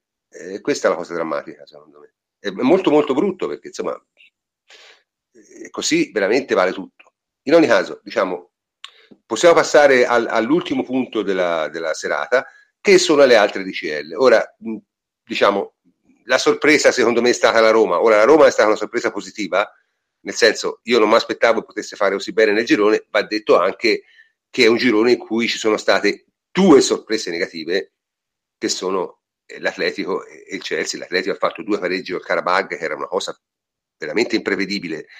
Il Chelsea a Roma ha fatto una prestazione incredibile, cioè nel senso, il gol di Perotti è una roba da, da, da, da, da, da far vedere nelle scuole calcio, per, per far vedere cosa non si deve fare in campo. Quindi Fleccio, te che ne pensi? Te l'hai vista questa partita? Immagino di sì, poi la guardata, perché sei un vecchio guardone, quindi... eh, sì, eh, insomma, anche lì secondo me valgono molto i discorsi che abbiamo fatto per la Juve, cioè una squadra che è superiore ma che affronta la partita con supponenza, e quindi in Champions se giochi le partite con supponenza poi rischi, rischi letteralmente contro chiunque. Eh, poco altro da dire, nel senso che ci sono squadre che purtroppo per loro eh, sono naturalmente portate a... A dei, a dei momenti di, di, di sottovalutazione dell'avversario, e la Roma, restando sul discorso Roma, ma che si potrebbe estendere ad altre squadre, quest'anno è una squadra che è quadrata, eh, è disciplinata, Spalletti sa come mettere in campo, non, eh, non c'è più Spalletti, eh, sì, Di Francesco sa come mettere in campo squadre comunque quadrate, poi ha dei, ha dei momenti di, non so come dire, di eh, non trovo neanche il termine, dei momenti di, di, di cali a sua volta sì, comprensibili, sì. Però una struttura di squadra stabile eh, ce l'ha, e dei principi di gioco radicati li ha. Eh, i giocatori ci sono, perché gente come Dzeko, Perotti, El Shaarawy è gente che comunque bazzica questi campi da, da molti anni. Quindi non puoi permetterti di giocare una partita, anche se sei di qualità superiore, eh, a livelli di intensità o di concentrazione inadatti. E questo è, questo vale per la Juve contro lo Sporting, vale su un'altra scala per il, per il Chelsea contro la Roma, molto semplicemente. E poi sì, vale anche per, per il discorso di, di Napoli e City e quant'altro, cioè... Eh, Il City può, la Roma può battere il Chelsea se il Chelsea ti concede qualcosa a livello mentale, di impegno, di approccio fisico. Eh, il Chelsea te lo concede, la Roma gioca la sua partita e vince bene. Eh, il City non ti concede nulla, il, anche il miglior Napoli eh, non può raccogliere punti contro City. Eh, purtroppo è un gioco semplice in questo senso il calcio. Eh, sono abbastanza d'accordo sulla, sulla Roma eh, e anche sul Chelsea, un, un po' meno d'accordo sul City e il Napoli, ma ne parleremo eh, a breve. No, io credo appunto, cioè, il Chelsea dà l'impressione di essere veramente in una situazione di, di disfacimento, ma mh, questo vedremo un po' che cosa, che cosa comporta. Invece diciamo il Napoli è stata la partita, um, quella insomma diciamo che ha rubato un po' il, il palcoscenico a tutte le altre, no? Eh, insomma, eh, io sai, voglio dire, voi tutti voi conoscete benissimo cosa penso io de, del Napoli e di Sarri, e, e soprattutto non tanto cosa penso di loro, ma cosa penso della, de, de, del, del tipo di narrativa che ci sta intorno, che secondo me è veramente perniciosa, e quella sta guastando, diciamo, il modo di guardare il calcio e anche la vita a parecchi tifosi juventini un po' più ingenui, no? Eh, perché poi va detto anche questo, insomma, a me mi dispiace vedere dei compagni di tifo eh, che, che si fanno bere il cervello da certe cazzate. Comunque in ogni caso c'è stata una partita, il Napoli ha perso abbastanza nettamente, tra l'altro ha avuto anche un brutto infortunio perché Isai si è rotto il crociato, e non è una bella cosa perché anche lì vedi il solito discorso. Goulam, prof, non puoi Goulam, Goulam, no Isai, scusa no, no era uguale, era uguale. Cioè chi dei due se lo rompeva era un guaio, quindi se l'è rotto Goulam, povero, poveraccio. Eh, però anche lì, no? Nel senso, eh, mi si dice sì, ma il, il, il Napoli è una squadra con un, con un uh, bilancio limitato. Sì, ma un terzino sinistro di riserva ce l'hanno tutte le squadre di Serie A. Eh. Cioè il Napoli non ha un terzino sinistro di riserva. Eh, ce l'aveva, l'ha venduto il trentuno agosto. Appunto, cioè non ce l'ha. Eh, sì, dico. Ecco, un, un terzino sinistro di riserva ce l'ha l'Atalanta, ce l'ha la Fiorentina, ce l'ha il, eh, la Sampdoria, ce l'ha il Chievo, ce, l'ha, cioè, ce l'hanno tutti. Perché il Napoli non ha terzino sinistro di riserva? Cioè, questo a me a volte, capito, un po' mi, mi, mi perplime, no? Quando si parla di, di queste cose. Cioè, ci, sì, va bene il bilancio del Napoli, non è il bilancio della Juventus, ma un terzino sinistro di riserva ce l'ha anche Chievo. Perché non è che il Napoli ha un terzino scarso di riserva, il Napoli non c'ha nessuno. E questo è il punto. Cioè il Napoli si dovrà giocare le prossime sette, otto, dieci partite con Maggio da una parte e Isai da quell'altra. E Dio Maggio, perché Maggio se ne gioca tra fila. No? Si... Non c'è Mario Rui. Mario, Mario Rui è, viene da un infortunio e non ha ancora cominciato la preparazione. Quindi, fai te, non è, non è schierabile in questo momento. Questo l'ha detto Sarri, eh, non l'ho detto io. Quindi. Ma Isai a sinistra e Maggio a destra, c'è cioè una soluzione che cioè, non va bene neanche per una squadra che lotta per l'Europa League, cioè una... è davvero, cioè, ci dovevamo pensare prima, cioè, come hai detto. Eh, quello è un errore, quello è un errore secondo me. Però vabbè, comunque in ogni caso torniamo al, al, al discorso della partita. La partita del Napoli, Henry.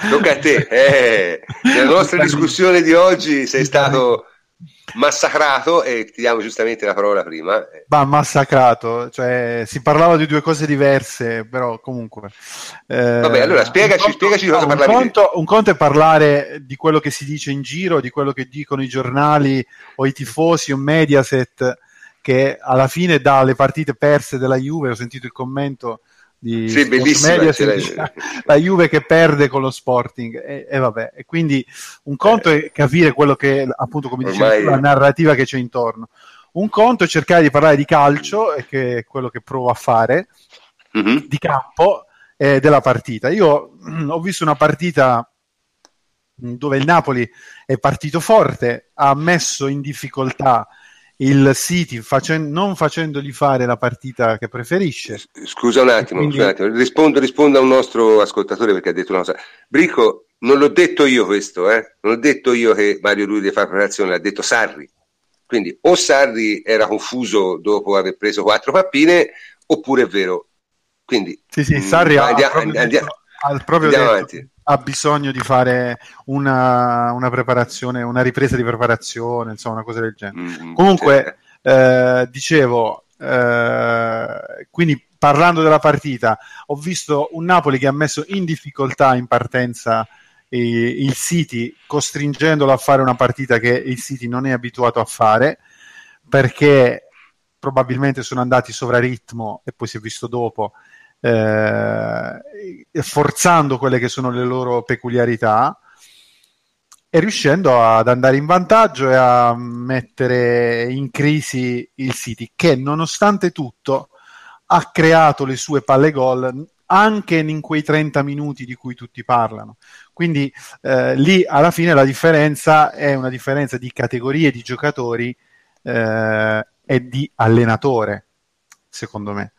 Eh, poi la partita si è sviluppata eh, in, con un canovaccio abbastanza che noi conosciamo abbastanza bene, perché in queste partite di Champions League il Napoli fa sempre la solita partita, eh, andando eh, e rischiando anche di pareggiarla, cioè di, di, scusa, di, di andare sul tre a due eh, e poi l'ha persa, però ha tenuto viva la partita comunque fino a venti minuti dalla fine, cosa che l'anno scorso con Real Madrid non gli era successa.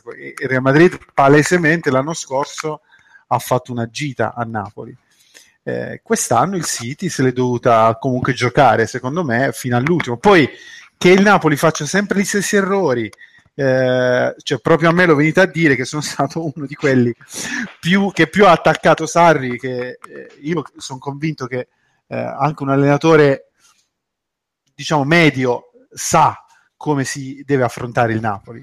Mi, mi fa incazzare quando vedo le squadre in Italia che provano a fare eh, a giocarsi la partita a viso aperto, no, sì, le squadre, però Henry, non è che le piccole squadre sanno però fare una difesa posizionale efficace, cioè, sono d'accordo che il Napoli cioè, è, cioè, sono modi precisi per contrastarlo e la Juve lo sa fare, però cioè non è... Beh, ma non solo la Juve, eh. Quest'anno l'hanno fatto bene l'Atalanta, la Lazio, la Spal, sì, sì, in modo diverso, Bologna, con marcatura a tutto uomo, però cioè, non è che tutte le squadre sanno difendersi come la Juve, cioè comunque. No, no, no, ma mica ti devi solo difendere come la Juve, cioè io mi ricordo l'anno scorso una partita del Genoa, che poi il Napoli pareggiò, mi sa, in, a Napoli, giocata benissimo dal Genoa, chiudendo centralmente eh, una giocata a loro classica, che è quella di, di uno degli esterni che viene dentro il campo, l'altro attacca il secondo palo e la mezzala si butta dentro, eh, è sempre quella quella cazzo di giocata, cioè non è che cambia.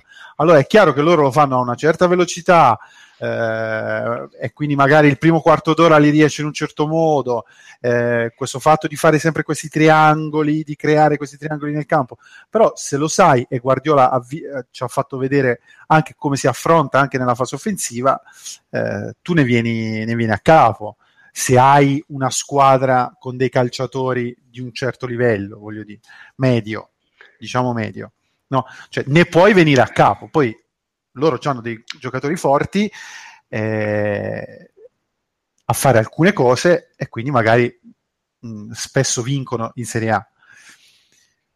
Mh, però tornando alla partita, io non ho visto questo Napoli che si deve vergognare della partita, che ha fatto una partita schifosa, cioè, ha fatto la no. sua partita andando oltre quelle che sono le sue possibilità, secondo me, eh, ha perso come capiterà nel novantanove per cento dei casi in cui incontra il, il City. Ecco, però io voglio dire una cosa, tutto quello che te dici è vero, eh, sicuramente nessuno dirà che il Napoli ha fatto una brutta partita, eh, ovviamente le cose si son, che sono state scritte tra ieri e oggi sono da fare vergognare i cani, perché cioè, voglio dire, la narrativa è completamente diversa, ma io dico, l'Olympiacos ha fatto zero a zero al Barcellona, cioè nei gironi, che era nella stessa situazione del City, eh? Cioè nel senso qualificata di fatto, ok? Barcellona nove punti, stessa situazione del City, qualificata. Cioè non è impossibile, ecco, il City ha giocato una partita, insomma, non ha messo in campo la miglior formazione, ha insomma cazzeggiato abbastanza, secondo me, in certe fasi della partita, non era una cosa. Poi io dico, la secondo me, io, io tif- se fossi stato un tifoso del Napoli, io sul gol del tre a due mi incazzo come un pitone, perché te non puoi prendere un contropiede quattro contro due su un calcio d'angolo quando sta due a due, e il due a due al settanta per cento ti qualifica al turno successivo, perché se il Napoli pareggia la partita di ieri molto probabilmente ce la fa, così è, siamo al limite della, del, dell'impossibile, secondo me, al limite. È uno dei grandi limiti del Napoli, prof, cioè quello di non comprendere la, la, il peso di saper giocare diverse partite all'interno della stessa. Cioè Napoli gioca in una sola maniera, un'unica strategia di gioco. Sta cercando forse adesso in campionato di, di rallentare un po', palleggiando un po' di più, però è sempre quello. Ed è talmente sempre quello che Guardiola ha fatto quello che un bravo allenatore fa, e lui è uno che studia gli avversari uh, fino a esaurirsi, cioè prendere eh, dei, delle letture e fare degli adattamenti. Quindi ha adeguato le caratteristiche del gioco suo, sfruttando una debolezza che è lo spazio a sinistra dietro Goulam, poi dopo è andato benissimo perché non c'era eh, più neanche Goulam, e, e lì ha fatto bene sia all'andata che al ritorno. E ha sfruttato anche il contropiede, cioè questo è Sané che parte dritto per dritto, sì, certo, che non avrebbe mai fatto al Bayern Monaco, a Barcellona, ma adesso i giocatori ce li ha, e se devi andare in contropiede a volte lo fai. A me quell'azione di, di Sané ha ricordato anche Morata col Bayern Monaco, cioè prendi, sì, vai, simile, sì, rompi, sì, vai, per rompere le squadre che sono lì alte così. E, è chiaro che due a due sei qualificato e stai lì tranquillamente, così come uno dei limiti di Sarri è il fatto che comunque il Napoli continua a prendere gol su palle inattive, e questo è un grandissimo limite, cioè perché tu puoi fare tutto il gioco bello che vuoi, e, e la, il sistema del Napoli ti permette di competere, ti permette loro di competere a quei livelli lì, perché altrimenti con la qualità media dei giocatori non riuscirebbero ad arrivarci. Però se tu hai questo grandissimo limite delle palle inattive e non lo correggi, perché non lo corregge, non lo corregge da anni, e allora a un certo punto è, è un peso che, che poi dopo è decisivo per quanto riguarda i risultati, cioè perché tu in una partita da dentro fuori non puoi prendere quei due gol lì, non li puoi prendere i primi due, e soprattutto devi saper leggere il momento della partita, e non prendi mai un gol in contropiede sul due a due in casa, non lo prendi, stai lì tranquillo un attimo, ti va bene anche il pari. Sì, sono, sono quelle cose, cioè, perché il problema è giocare bene non è solo fare trecento passaggi di cinque metri con, con gran, eh, giocare bene è anche interpretare i momenti della partita, e questa è la cosa che forse non, cioè secondo me si confonde, e troppo, il gioco con la coreografia del gioco, perché alla fine poi il gioco è tutto, non è solo passarsi la palla, eh, altrimenti è un altro tipo di cosa, e, e, e non esiste, so, nel senso sì, però, il Napoli ha perso, sì. Prof, però a volte sì? Si confonde i difetti di Sarri dalle bestemmie che dicono gli adulatori di Sarri, cioè, questo è vero, però qui stiamo parlando, però Sarri, qui stiamo... sta facendo, Sarri sta facendo la Formula uno con la Minardi. La rosa del Napoli non è nelle prime venti della Champions League come rosa, e come ma neanche curati. risultati eh? neanche risultati eh? Sono tra le prime venti perché ha perso cinque partite su sei, cioè, quindi attenzione, sono d'accordo che la rosa non è ora tra le prime venti, no, la rosa non è tra le prime dieci quindici, però neanche risultati eh? Cioè, perché il Napoli, ti ripeto, ha perso cinque delle ultime sei partite in C L, quindi se la rosa non è tra le prime venti, i risultati uguale. Quindi non è che c'è, cioè, tutti sti miracoli. Ragazzi, il Napoli ha perso tre partite su quattro nel girone. Cinque delle ultime sei. Su dodici che ha giocato, ne ha perse la metà. Questi sono risultati non da prime quindici. E eh, questo è il punto. Io sono d'accordo che non ha questa rosa, ma, anche, ma i risultati in, in, in, in Champions League sono esattamente paragonabili alla rosa che ha. Eh, questa è la realtà, perché sennò si, si parla del, del, del nulla, cioè si parla eh, delle... Sono d'accordo, sì? Prof, ma sai qual è il problema del Napoli? È che eh, loro non hanno fatto mercato, no? Ed è eh. quello il vero problema del Napoli. Ma non, perché non hanno fatto mercato? Perché hanno dovuto eh, rinnovare Mertens, rinnovare Insigne, rinnovare Goulam, eh, li hanno rinnovati tutti a rialzo e probabilmente non se li possono permettere.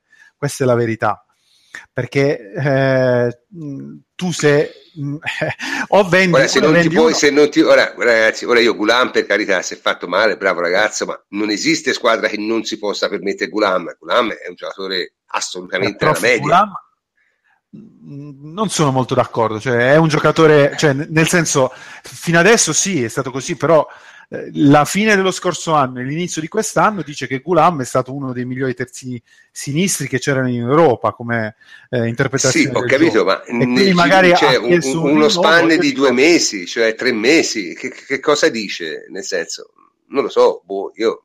Eh, dice che magari è un giocatore che ti fa due anni a grande livello, tre anni a grande livello, eh, eh, non è uno che fa una grande carriera di quindici anni, però azzecca tre, tre stagioni. Infatti eh, c'erano su Goulam c'erano tante squadre, eh, hanno tenuto Koulibaly e gli hanno dovuto dare quello che voleva, eh, probabilmente ha un monte ingaggi che va oltre quello che magari loro si possono permettere, e quindi non, non sono andati a comprare altri giocatori. Poi tu mi dici vabbè, ma Strinic te lo potevi tenere, e lì sono d'accordo con te, cioè, dico, eh, un...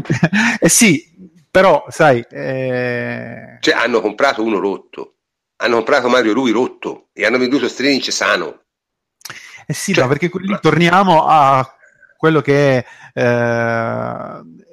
il pensiero radicale di, di Sarri, no? Che si è andato a comprare Rui, che è un giocatore che aveva lui all'Empoli, esatto. eh, cazzo, eh, eh, cioè non lo puoi trovare un terzino sinistro, no?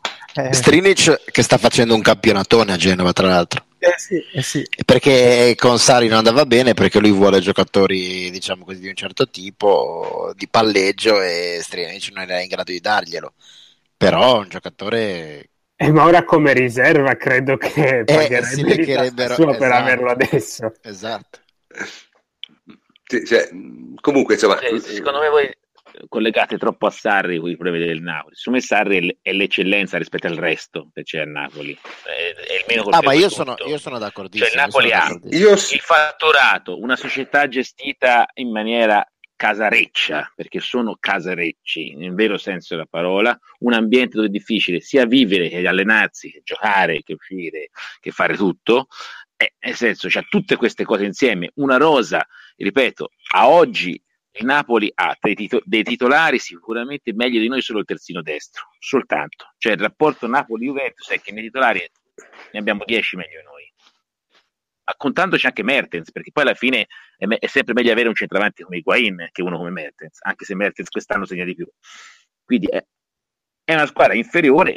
L'allenatore poi in realtà non è lui che, che, che chiama i pistocchi di turno, gli dice scrivete la geografia della mia vita, di quando ero bancario, oddio, ne farebbe oddio. volentieri a meno, non mi sembra che sta vivendo di questo, mi sembra che la cosa non infastidisca. Guarda, fino, molto, guarda, guarda perché, fino, alla, fino all'anno scorso ti avrei dato ragione, quest'anno mh, un po' meno. Secondo me il allora, problema... Lo, sembra, pro- a me mi sembra che si renda conto che, che va a finire che, come è probabile che loro non vincano il campionato, sarà, eh, gli daranno le colpe. Se poi, per loro vera disgrazia, perché per noi può succedere ancora una cosa peggio, che il primo campionato che non vince la Juve non lo vincano loro, perché loro può succedere questo. Ah sì, sì, addirittura sì.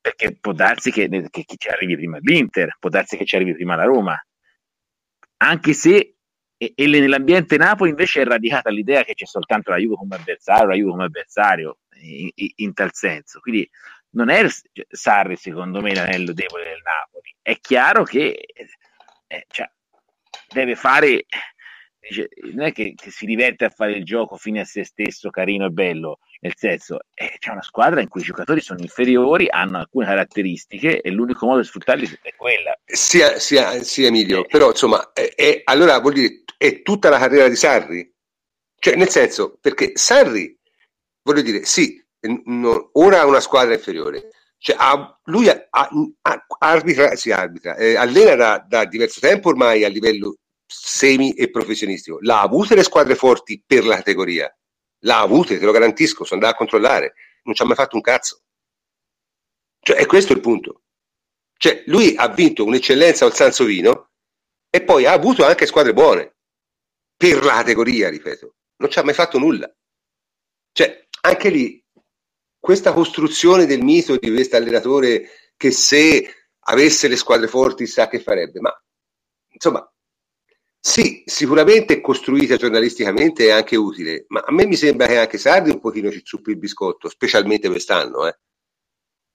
Cioè, io gli ho sentito fare quest'anno delle dichiarazioni, le ho sentite, nel senso non è che l'ho lette, l'ho sentite con le mie orecchie fatte da lui, che insomma non sono tanto indicative di quello che te dici, cioè è, è come quando uno comincia a credere alla sua propaganda, insomma, ecco, non so, è una bella sensazione. Però prof, eh, io ripeterò cose che ho già detto oggi, ma le ripeto per chi ci ascolta. Dio buono, ci mancherebbe, vai vai. Però il discorso secondo me è che eh, Sarri sconta eh, nel nostro giudizio questa insopportabile geografia dei media italiani, ma se tu l'esperimento Sarri-Napoli lo, lo, lo riportassi in un contesto senza questo, questo fastidio mediatico eh, veramente grottesco, lo si valuterebbe in modo diverso. Io oggi facevo l'esempio del Bayer Leverkusen di Schmidt. Sì. Schmidt è arrivato. Hai perfettamente a... ragione, hai perfettamente ragione, Fleccio. Però il che problema sembra... è che non si vive, eh, ma non si vive nel vuoto. No, ok, però eh, eh, non si vive nel vuoto, capito? Per cioè, non, non con... puoi. Sì. Per proseguire con l'esempio, visto che magari non tutti ce l'hanno presente, certo, certo, certo. Eh, Bayer Leverkusen è una squadra che ha più o meno la storia del Napoli, più o meno le potenzialità economiche del Napoli, più o meno il contesto anche all'interno del suo, del suo campionato e della sua lega simile a quello del Napoli in, in Italia. Dopo qualche anno di, di, di media classifica senza fame e senza lode, arriva Schmidt e per due anni li porta uh, ai vertici tedeschi. Eh, e anche in parte con belle, con belle prestazioni europee, giocando un calcio all'avanguardia, un calcio che piace, un calcio che lo, che, che lo fa ritenere un, un santone e un, un idolo della New Age degli allenatori in tutta Europa. Poi dopo questi due anni fa un brutto campionato, eh, viene esonerato dopo essere arrivato al decimo posto e in questo momento è in Cina, quindi una eh, brutta fine di in questa se fase. Se in Cina parte... non è povero, questo è sicuro. No, no, esatto, esatto. Però il concetto è, in tutto questo, chiuso l'esperimento Schmidt, eh, come lo si può valutare? Eh, ah, no, cosa non cioè, devo dire, quindi Sarri l'anno prossimo no, andiamo no. in Cina. no, no, aspetta, no. Eh, cosa questo veramente potrebbe valer la pena.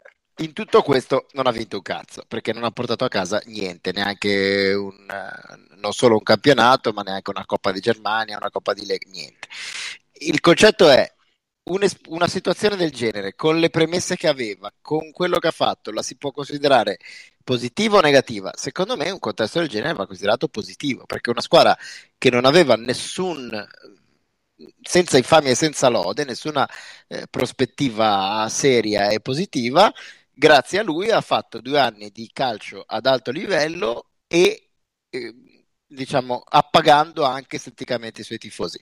A una squadra del genere è logico che se tu facessi due anni così alla Juve saresti considerato una delusione, ma il Bayer Leverkusen non è la Juve e il Bayer Leverkusen e il Napoli non è la Juve, quindi per il Napoli arrivare a giocare a, ad alto livello e con un gioco gradevole è più o meno il massimo che tu possa chiedere. Eh, però così, scusa, scusa, scusa, Franci, scusa Francesco, però scusami, allora al solito la storia però non dice questo. La storia dice che il Napoli ha già fatto gli ottavi di Champions League con Mazzarri e per un pelo non passa, con grave ironica, eh? ha, fatto, ha lottato il campionato con Benitez. Cioè il Napoli non è che è arrivato venti volte quindicesimo e poi nei due anni di Sarri improvvisamente arrivava secondo e terzo. Il Napoli arriva secondo, terzo, quarto da parecchi anni. L'ha fatto con Mazzarri, l'ha fatto con Benitez, lo sta facendo con Sarri. Non è che ci sono novità, cioè come dicevo, Sarri è un gioco più gradevole, sì, questo è vero, ma basta. Non è beh, che poi però... i risultati, cioè non è che poi i risultati sono migliori, eh? Beh, ha so un gioco più gradevole e arriva secondo e terzo anziché quinto e sesto come con Benitez, non è poco. Ma con Benitez è arrivato una volta terzo, una volta quarto. Quinto. O quinto, sì, vabbè, insomma, con quarto o quinto è uguale, capito? Però, eh, eh, però eh, secondo, sì, vabbè, secondo, comunque non è, non è un miglioramento quarto. Epocale, è arrivato secondo con Mazzarri, ha fatto la Coppa, la C L con Mazzarri, cioè, voglio dire, è una squadra che sta a quei livelli lì, l'anno scorso è arrivato terzo il Napoli.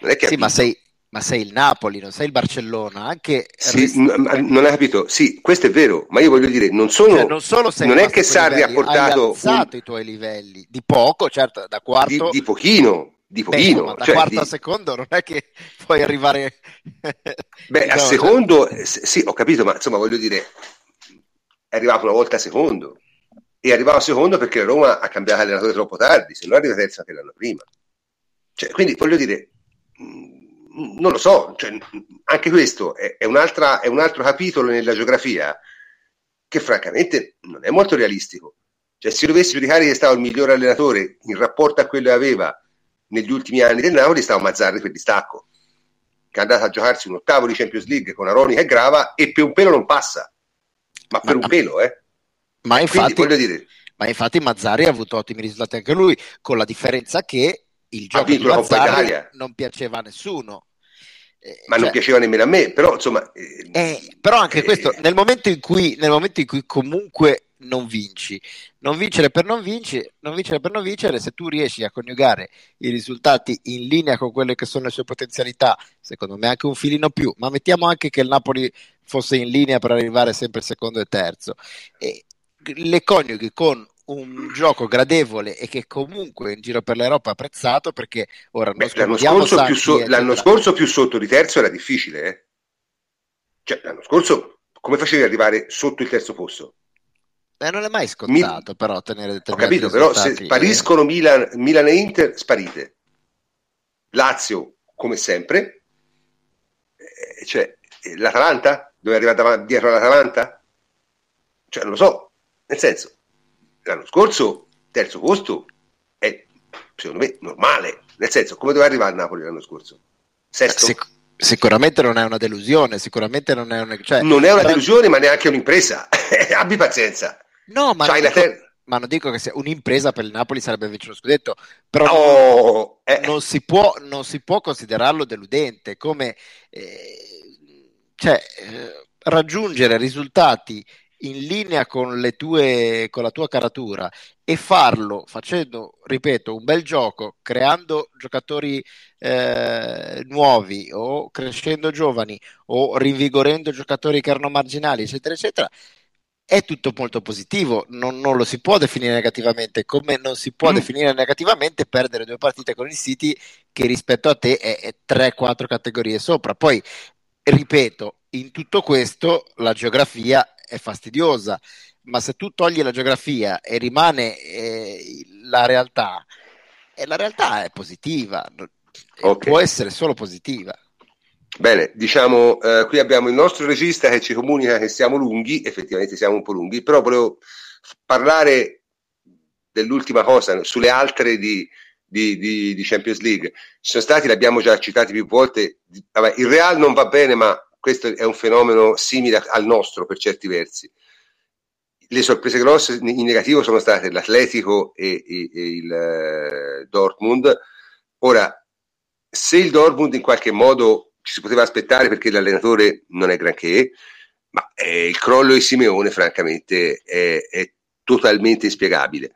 Però noi abbiamo avuto la fortuna di avere un, un, uno spettatore, sempre il nostro amico Emilio, che è stato a Lisbona e ha fatto l'unplane, ha fatto due su due di eh, Porto eh, Leipzig, quindi che te l'hai vista dal vivo, che ne pensi?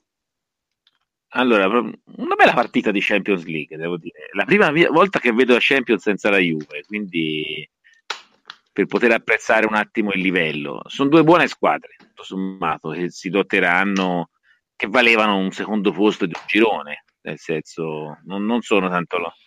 probabilmente sono entrambe un po' meglio dello Sporting, non tanto come avete detto voi, ma sono un po' meglio, anche quella che poi arriverà terza. Eh, la partita è stata di buon livello, mm, nel senso ha vinto meritatamente il Porto, che fino a, dopo il pareggio finalmente ha avuto una reazione, ha, avuto, ha, ha giocato un po' in velocità, quindi è stata una buona gara. Io devo dire che potendo osservare finalmente una partita senza la Juve, mi sono reso conto negli anni passati che razza di fase difensiva avesse la Juventus. Cioè, da poter fare delle partite in Champions League senza concedere tiri seri. Cioè, una normale partita da due squadre che si lottano una qualificazione in Champions League, eh, quelli che per noi sono gravi errori difensivi nella La, la squadra media europea è, è, è prendere gol, insomma, senza tante storie. Cioè, proprio mm. noi siamo, eravamo abituati benissimo e quest'anno stiamo soffrendo di questo, essenzialmente, del livello a cui eravamo abituati. E questo, secondo me, condiziona tutta la, la nostra percezione anche delle altre fasi di gioco. Cioè, siamo talmente abituati a una impermeabilità che proprio ci soffriamo le partite eh, di un certo tipo. Soffriamo l'idea di essere... non dico fragile, ma, ma un po' come gli altri, nel senso, questa è la cosa che mi veniva più in mente di, di, di questa partita, cioè che le, le, praticamente a, attaccando si arriva in area, lo vedi in altre squadre, mentre la Juve è riuscita per anni a portare la sua super difesa anche a livelli europei, quest'anno ancora no, non, non si è fatta ancora una gran partita difensiva in nessuna delle quattro, secondo me, di Champions League. La difesa è sempre un po' deluso in tutte le, per i nostri standard. Poi può darsi anche che, che ci si debba abituare a qualcosa di diverso quest'anno, però è difficile per la, per la mentalità dei nostri giocatori. Mm-hmm. Ma io tutta questa, cioè, i numeri dicono che non è così come, come, come cioè, i, nu- i numeri dicono che la nostra percezione è probabilmente drogata da, da quello che te dicevi, perché non è che la Juve abbia preso chissà quali gol, o, o, ma anche se te guardi il numero dei tiri concessi, guardi il numero delle occasioni, sì, ma non è tanto diverso. Con lo Sporting, eh, le due parate di Buffon sono quelle in cui ci hanno comunque segnato, e basta. Cioè, noi abbiamo... perché all'andata sì, sì. e al ritorno Buffon ha parato una volta addosso a Alex Sandro, una volta addosso a quello che poi è ribadito in rete, cioè sostanzialmente. Cioè, non, non, ci, non c'è stata una parata utile di Buffon. Ma secondo me in quest'anno cioè... l'unica gara negativa dal punto di vista difensivo è stata quella in campionato con la Lazio, dove il centrocampo a tre ha funzionato abbastanza poco, con coperture degli spazi abbastanza errate. Però in generale, secondo me si sta creando una narrativa un po' imprecisa e super cruciale a volte sulla fase difensiva della Juve. Sì, è una squadra diversa, però se, io sono d'accordo con Emilio che forse si è abituati quasi all'eccellenza, perché in generale non è che abbia visto cose chissà quanto preoccupanti finora.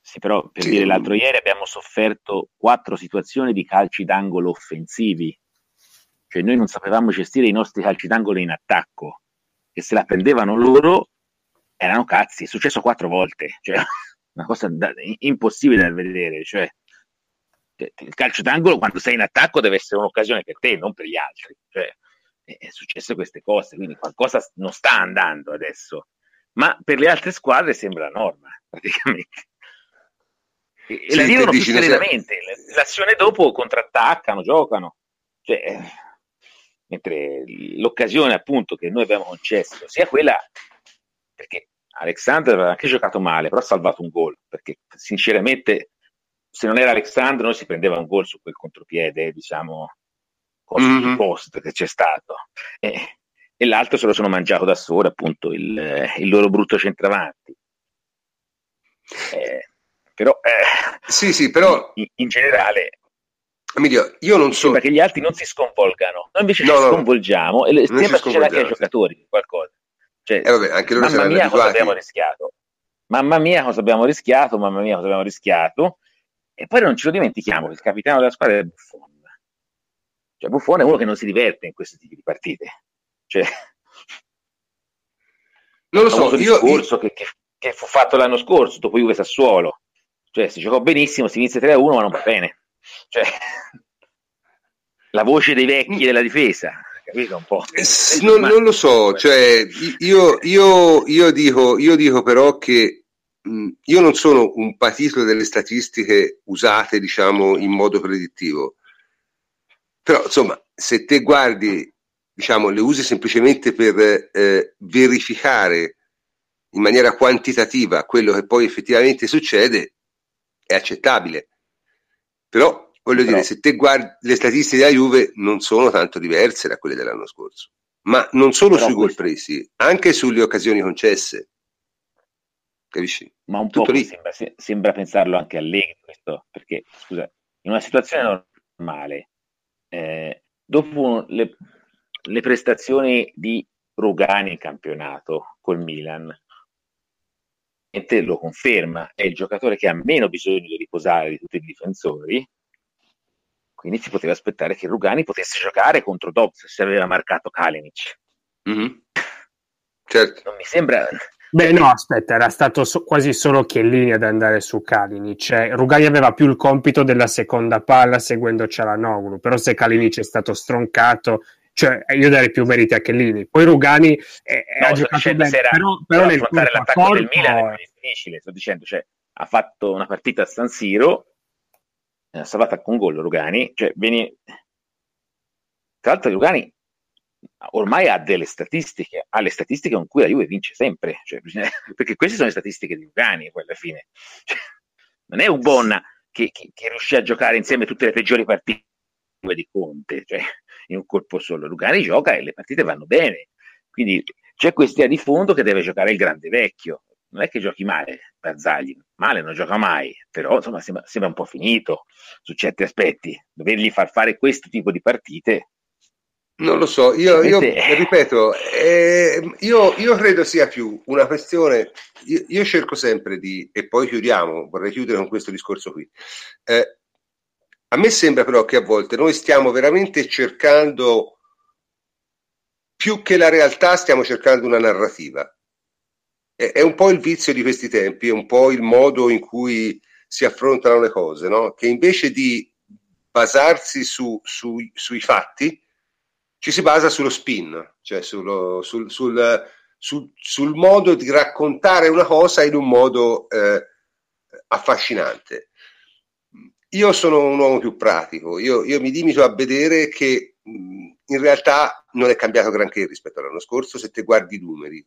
Ora, i numeri hanno sto maledetto difetto che non convincono mai le persone, specie in un paese come il nostro. E, però alla fine sono le uniche cose alle quali ti puoi attaccare perché sono oggettive. Cioè, mentre tutto il resto può essere frutto del nostro pregiudizio, della nostra opinione, de, de, de, di quanto siamo influenzati dai nostri gusti personali. I dati numerici alla fine, insomma, voglio dire, sono quelli. E quelli per adesso dicono che, ma, insomma, non è che c'è tutta questa differenza, ecco, tutto lì. Quindi, diciamo, possiamo chiudere la trasmissione perché abbiamo fatto piuttosto tardi stasera. Ringrazio il nostro plenipotenziario Antonio Corsa, che stasera è stato in regia e non ha detto una parola. Eh, non è che l'abbiamo censurato, perché stasera eravamo molti e non c'era spazio per tutti, tanto lui è sempre presente con noi. E quindi comincio a salutare prima di tutto Emilio, che è stato così gentile da venirci a trovare, pur non essendo, diciamo, in una situazione di eh, collegamento grazie, ottimale. No, grazie per... Emilio, ciao. Eh, buonanotte a tutti. Allora, saluto anche Francesco Angelopoli, ciao Francesco. Ciao prof, e segnaliamo che il plenipotenziario era a caccia, non era... Ah sì sì, era, era caccia virtuale, però, eh, quindi non, è, so, è stato un, un assassino. Un assassino virtuale. Poi esatto. Saluto anche Davide Terruzzi, ciao Davide. Ciao prof, buonanotte a tutti. Enrico Ferrari, ciao Henry. Buonanotte a tutti. E, e... Jacopo Azzolini, ciao Jacopo. Ciao prof, buonanotte a tutti. Bene, eh, spero di aver salutato tutti stasera, perché siete molti e ci sta che mi sia confuso, però penso di aver salutato tutti, quindi anche questa notte io sono il professor Cantor e vi saluto.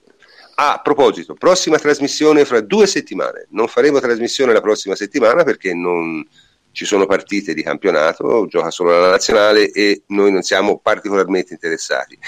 È molto probabile che la prossima trasmissione sia fra due settimane, quindi fra due giovedì, ma vi terremo sicuramente aggiornati sui media. Quindi ancora una volta, buonanotte a tutti.